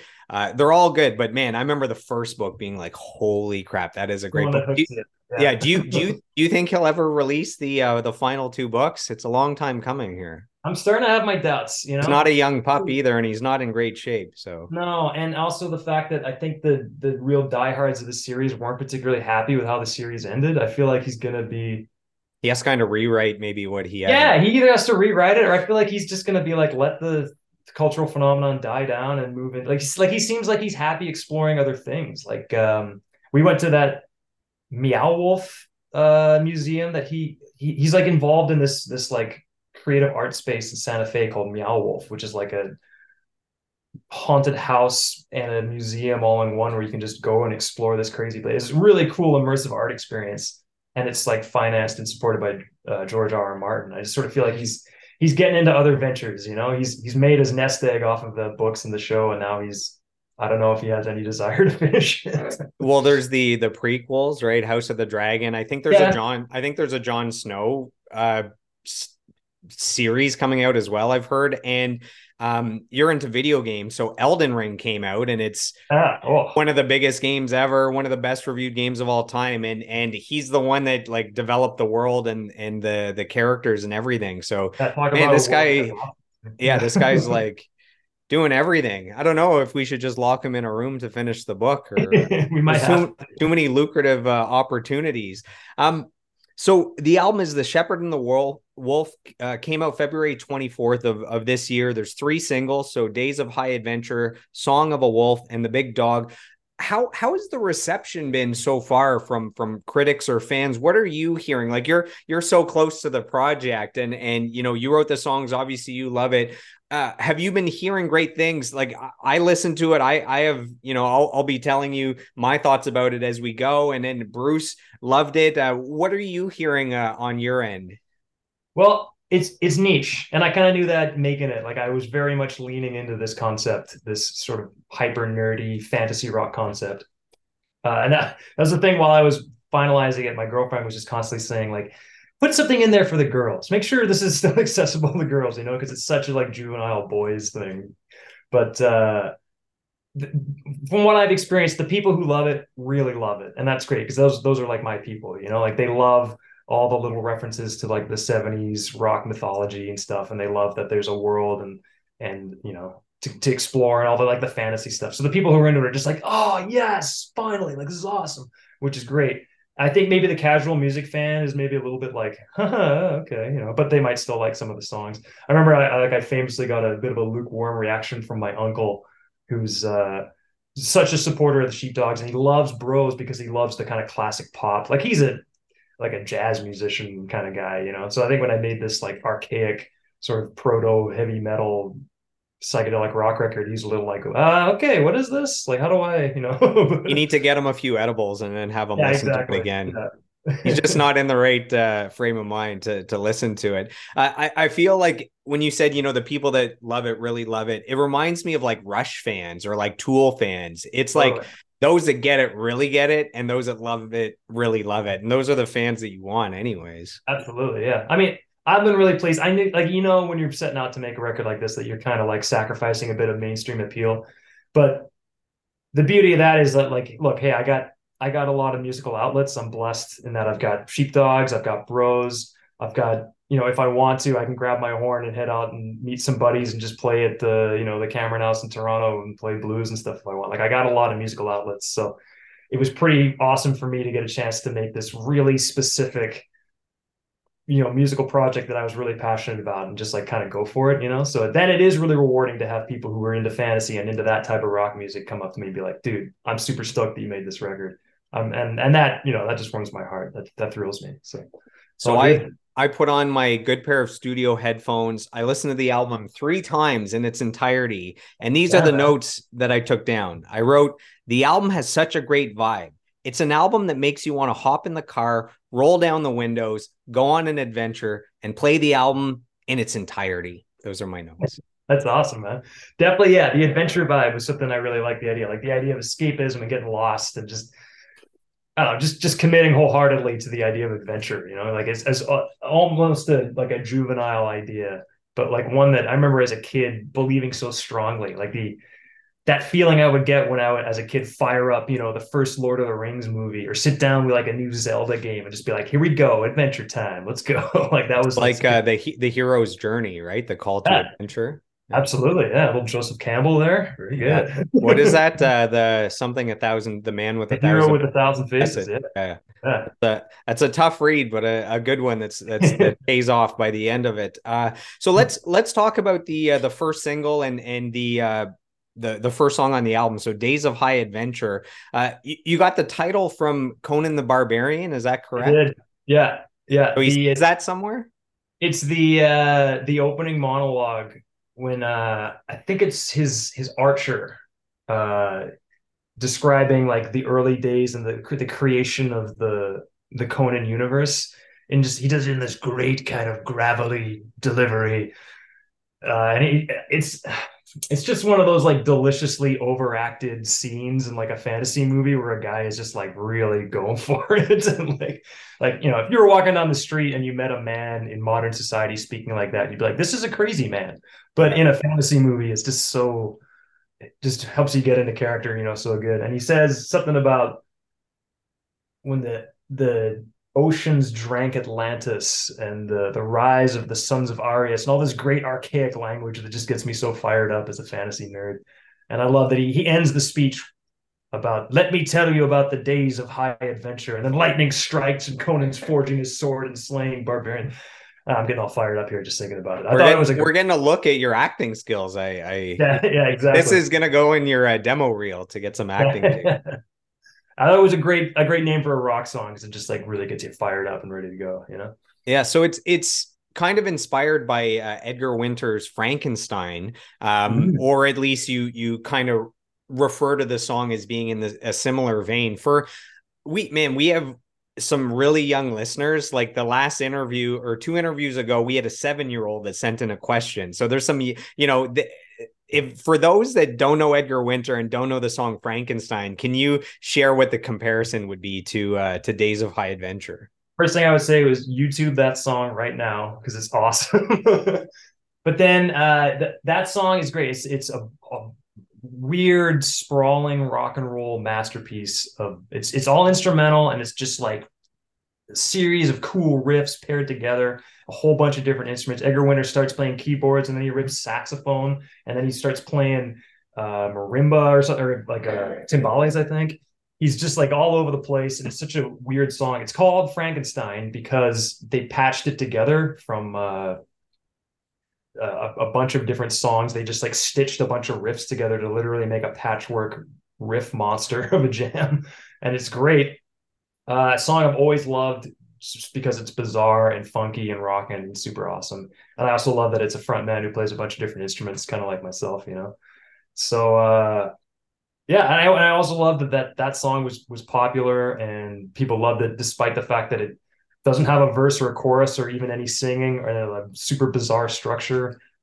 you know, it's just like it's embracing its weirdness, but it's still super cool uh, I don't know. I, I love that. I love the idea of writing a song that was like that, just a bunch of riffs in a row that didn't kind of make any sense, but was just cool and sweet. I don't know. Got me fired up. I I think the two most popular instrumental songs of all time, I think, are Frankenstein and Green Onions. I think those are the two uh, most popular or at least like biggest hits that were instrumental of all time which is pretty uh pretty cool. Uh so as we keep going through the songs on the album so we have 10 feet tall and so if the video game you're into video games if the video game guitar hero came to you and requested just one song off of this uh this Shamus album to add to the next guitar hero that people could play along to what song would you choose? And i'm asking when we talk about 10 feet tall because to me with man that that fast tempo the awesome guitar riffs the crazy guitar solo it it'd be hard to beat. I mean you could take almost any of the songs on this album because there's so many badass guitar riffs but is there a song you would choose above 10 feet tall? What do you think? That's probably the best candidate. Yeah. Uh 10 feet tall is the most sort of has the closest to like a regular structure. Like it's got verse and chorus and and you know it, it, it could stand alone as a regular pop song, but I thought it fits so well into this album of kind of like eccentric oddities because it kind of captured the energy of the wolf so well. You know, like it's a real just like I'm a wild force of nature, don't fuck with me kind of song. You know. Uh, yeah, I could definitely have a little guitar hero energy in there. You know, like the guitar solo on there was actually played by by Jim Jim Bowskill. So oh, nice.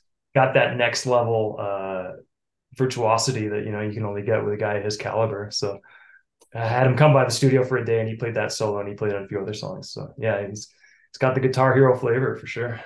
So we we were just talking about instrumental songs, so Green Onions and Frankenstein, and uh, on this album, so there's some instrumental songs like Giant Overture and Shepherd's uh, Lament. Is that Lament? Is how you say it, right? Yeah. yeah. Okay. So those three songs, I'm just curious as a musician, as a songwriter, how do you decide that these three songs should remain instrumental and not try to add vocals and lyrics? Like where where does that line get stopped? You're like, no, no, no this has to remain instrumental. Well, that's a good point. Um, I think something like Shepherd's Lament was I was really much going for a mood piece. Like I wasn't trying to have it be like a pop song or anything like that. It's just supposed to be this sad kind of uh yeah, uh, evocative piece of music. Like there are vocalizations in that song. There's no lyrics. Like there's like sort of like Gregorian chanting, like oh, like that kind of thing. Um, yeah, I don't know. You easily could have put vocals on it, I suppose, but I think it just sort of the the sometimes when you're trying to evoke a mood or an emotion, not having words in the song makes it easier, you know, because as soon as there's lyrics, that's sort of what the the human ear gravitates towards, and then it just puts everything in a different context. Whereas if something's something's instrumental, there's sort of a more vague energy to it, and I think you can kind of infer different emotions from it that way. You know, um, Giant was a piece that I just tried to write like an adventure theme. Like I was literally just trying to write like, you know, a, a, a metal-ish, you know, metal kind of like yeah. series of riffs, like you know, not not far off of uh of uh, you know Frankenstein again kind of thing. And Overture was just my like I was just envisioning like a fanfare when like a king walks into a room, you know, something like that. So, so I guess there would be an element of like film scoring to some of this kind of stuff, like the idea that I'd be writing music for a movie that doesn't exist yet, kind of thing. Um, yeah, and I think just keeping it uh, keeping it instrumental means that you kind of have a heightened uh, emphasis on emotion and less on like the intellectual side of what the you know the lyrics might mean. So the song "Giant," someone yells out "Giant" or something, don't they? So yeah. w- what's funny is as I'm I'm listening and I'm like, oh, there's an instrumental, there's an instrumental. Then I'm like, am I allowed to include it in instrumental because there is one word like someone yells out "giant." I was like, ah, oh, do I have to cross that off of the instrumental list? I think a lot of those tunes, I'm, I'm like I'm sort of envisioning a uh, yeah, like a visual element. Like that song, I'm imagining literally imagining like a giant coming over the hillside and attacking a town, and you can like almost in like a Godzilla movie, you can hear the person go giant, like you know he's coming, kind of thing. Like you know, uh, yeah, it, goes back to that kind of film scoring for a film that doesn't exist idea. You know, this idea of a giant emerging, attacking a town, and and what would that sound like if you were writing the score to that in a movie? You know, like I think that's kind of where I was coming from when I was writing that. So. So I I have a background in audio engineering. So when I'm listening, it's like I'm really listening and I I thought that the album sounded incredible. So the, you know, you got to give credit to uh, the the engineer that's doing the tracking, there's the mixing, there's the mastering. It, it sounds great and also more on the production side of like the the the sounds and the creative decisions that are made it, it, there's a ton of atmosphere to it. Like it's a thick you know it's a weird word to describe an album but there's like a very thick and dense sound like you're stepping into another world. Just like reading the game of thrones books with all the world building you hear that oh, sonically yeah. as well.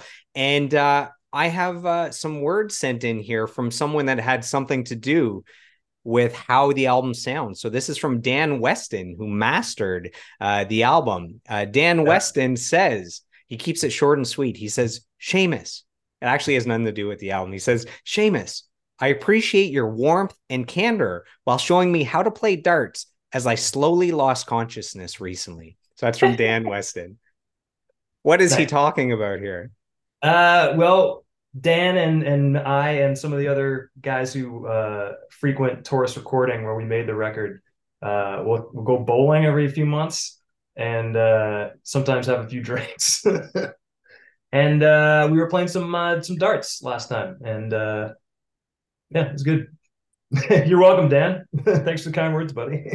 That's funny. So the the song "Song of a Wolf" there's such an amazing groove between the bass, the guitar, and the drums.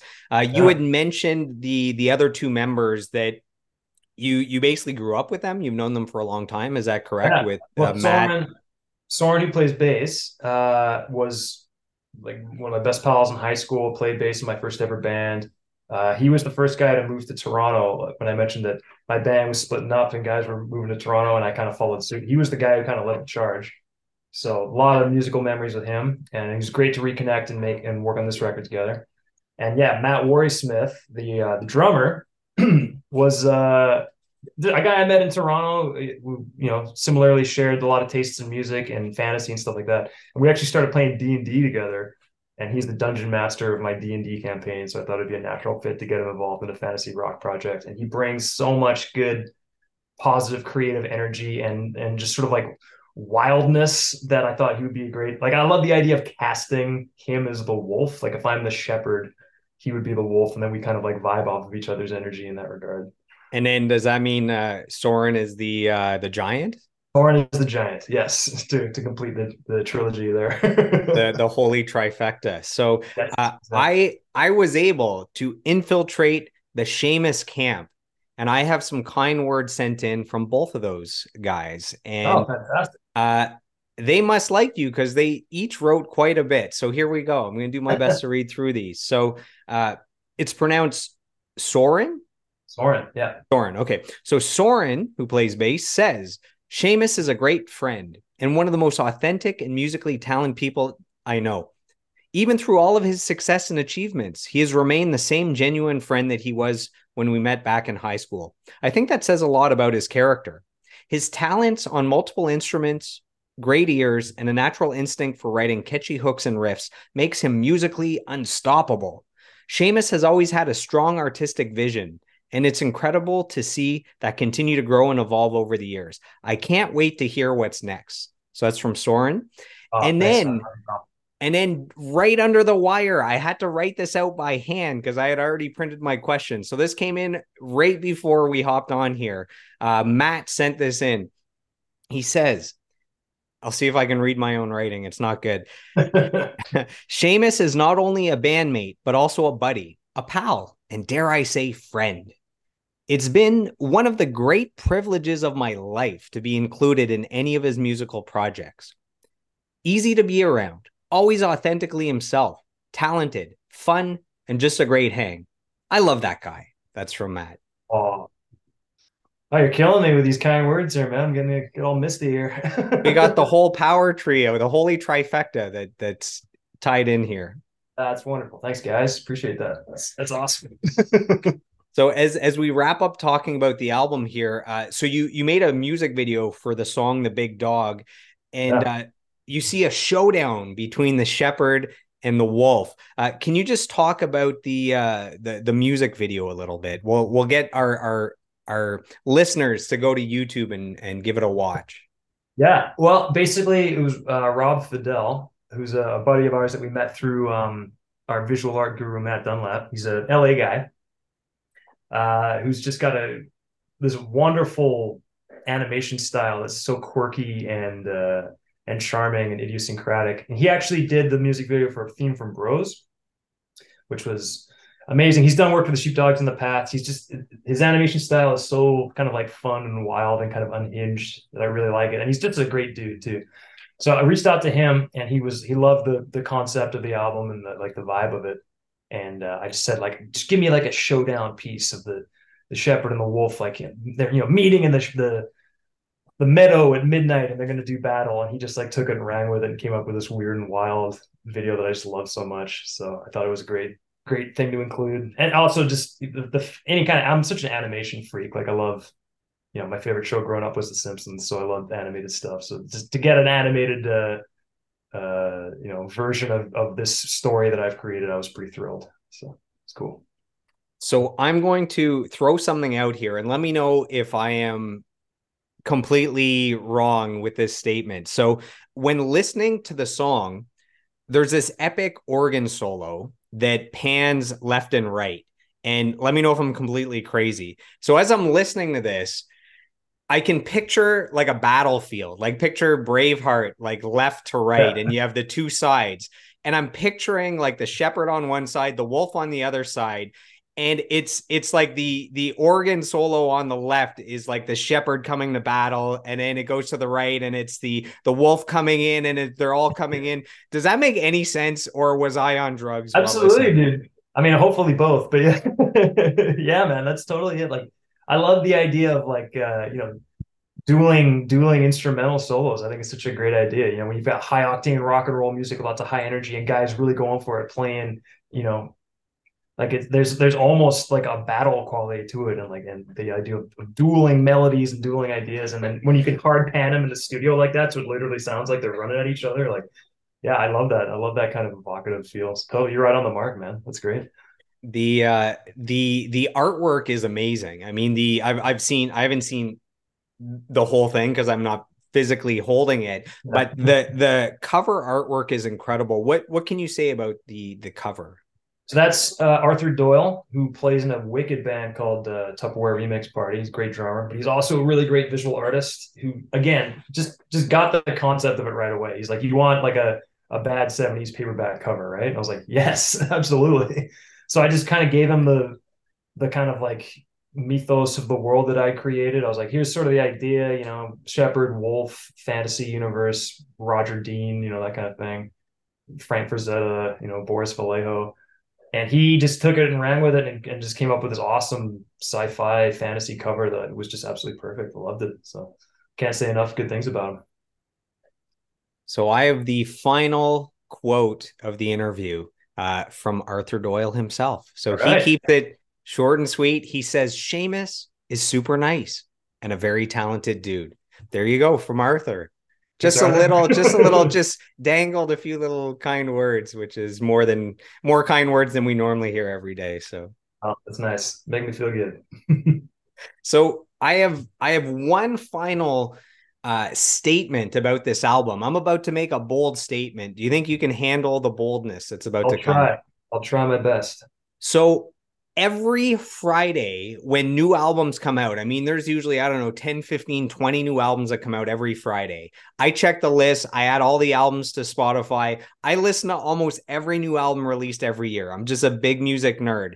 And nice. I am going to make a bold statement. I believe this is in the top five best albums released so far in 2023 and i've listened to almost everything so uh, i have in my top five, I have four albums, I believe, so far, like in the runner for album of the year. So I have albums from boygenius, Half Moon Run, Katie Tupper, and you. That's what I got, man. So I'm I'm not Oh, that's good company to be in. yeah, it's some high praise. So for our listeners, if you made it this far, go check out the album. It's on all the streaming platforms. It's available on vinyl as well. Um, I, I believe it is totally worth your time, and uh, maybe that's the best review someone can get. It's I I it's an album of the year contender for me. So. Worth your time. Wow, thank you so much, man. I really appreciate that. I, a lot of love went into making the record, and uh, yeah, please check it out if if you want to. And uh, that's wonderful, man. Thank you.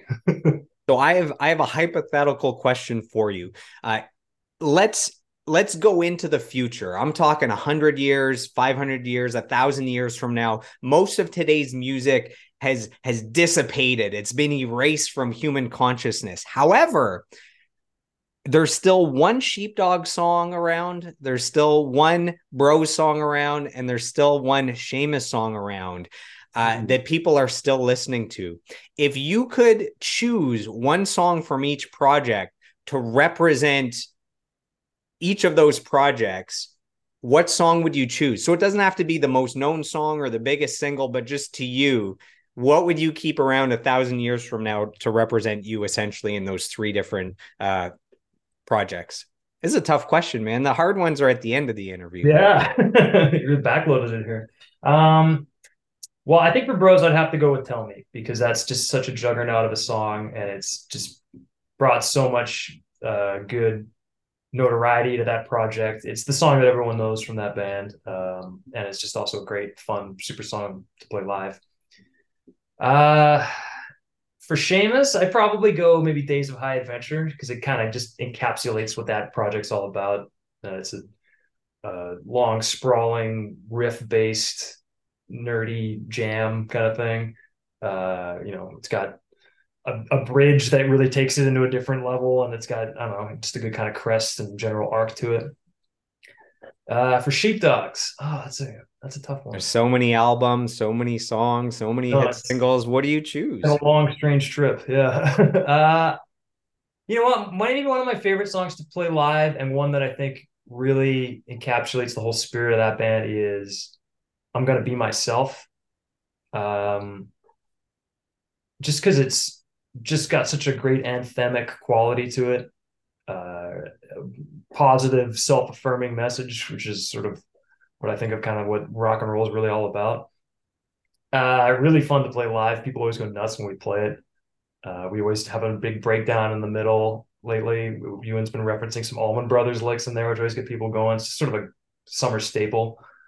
Uh, yeah, and I just love the the the sentiment of that song. It's just a great, affirming, anthemic, fuck yeah kind of a song. So I'll go I'll go with that. I'm gonna be myself. Those are those are good choice good choices. Uh, I have two final questions. Uh, when you look back on your life and career, what are you most proud of, and what are you most grateful for? I'm just grateful to still be here, still be doing what I'm doing. To have an audience of people who are into what I do is amazing, and I'm so grateful for that. Ooh, what am I proud of?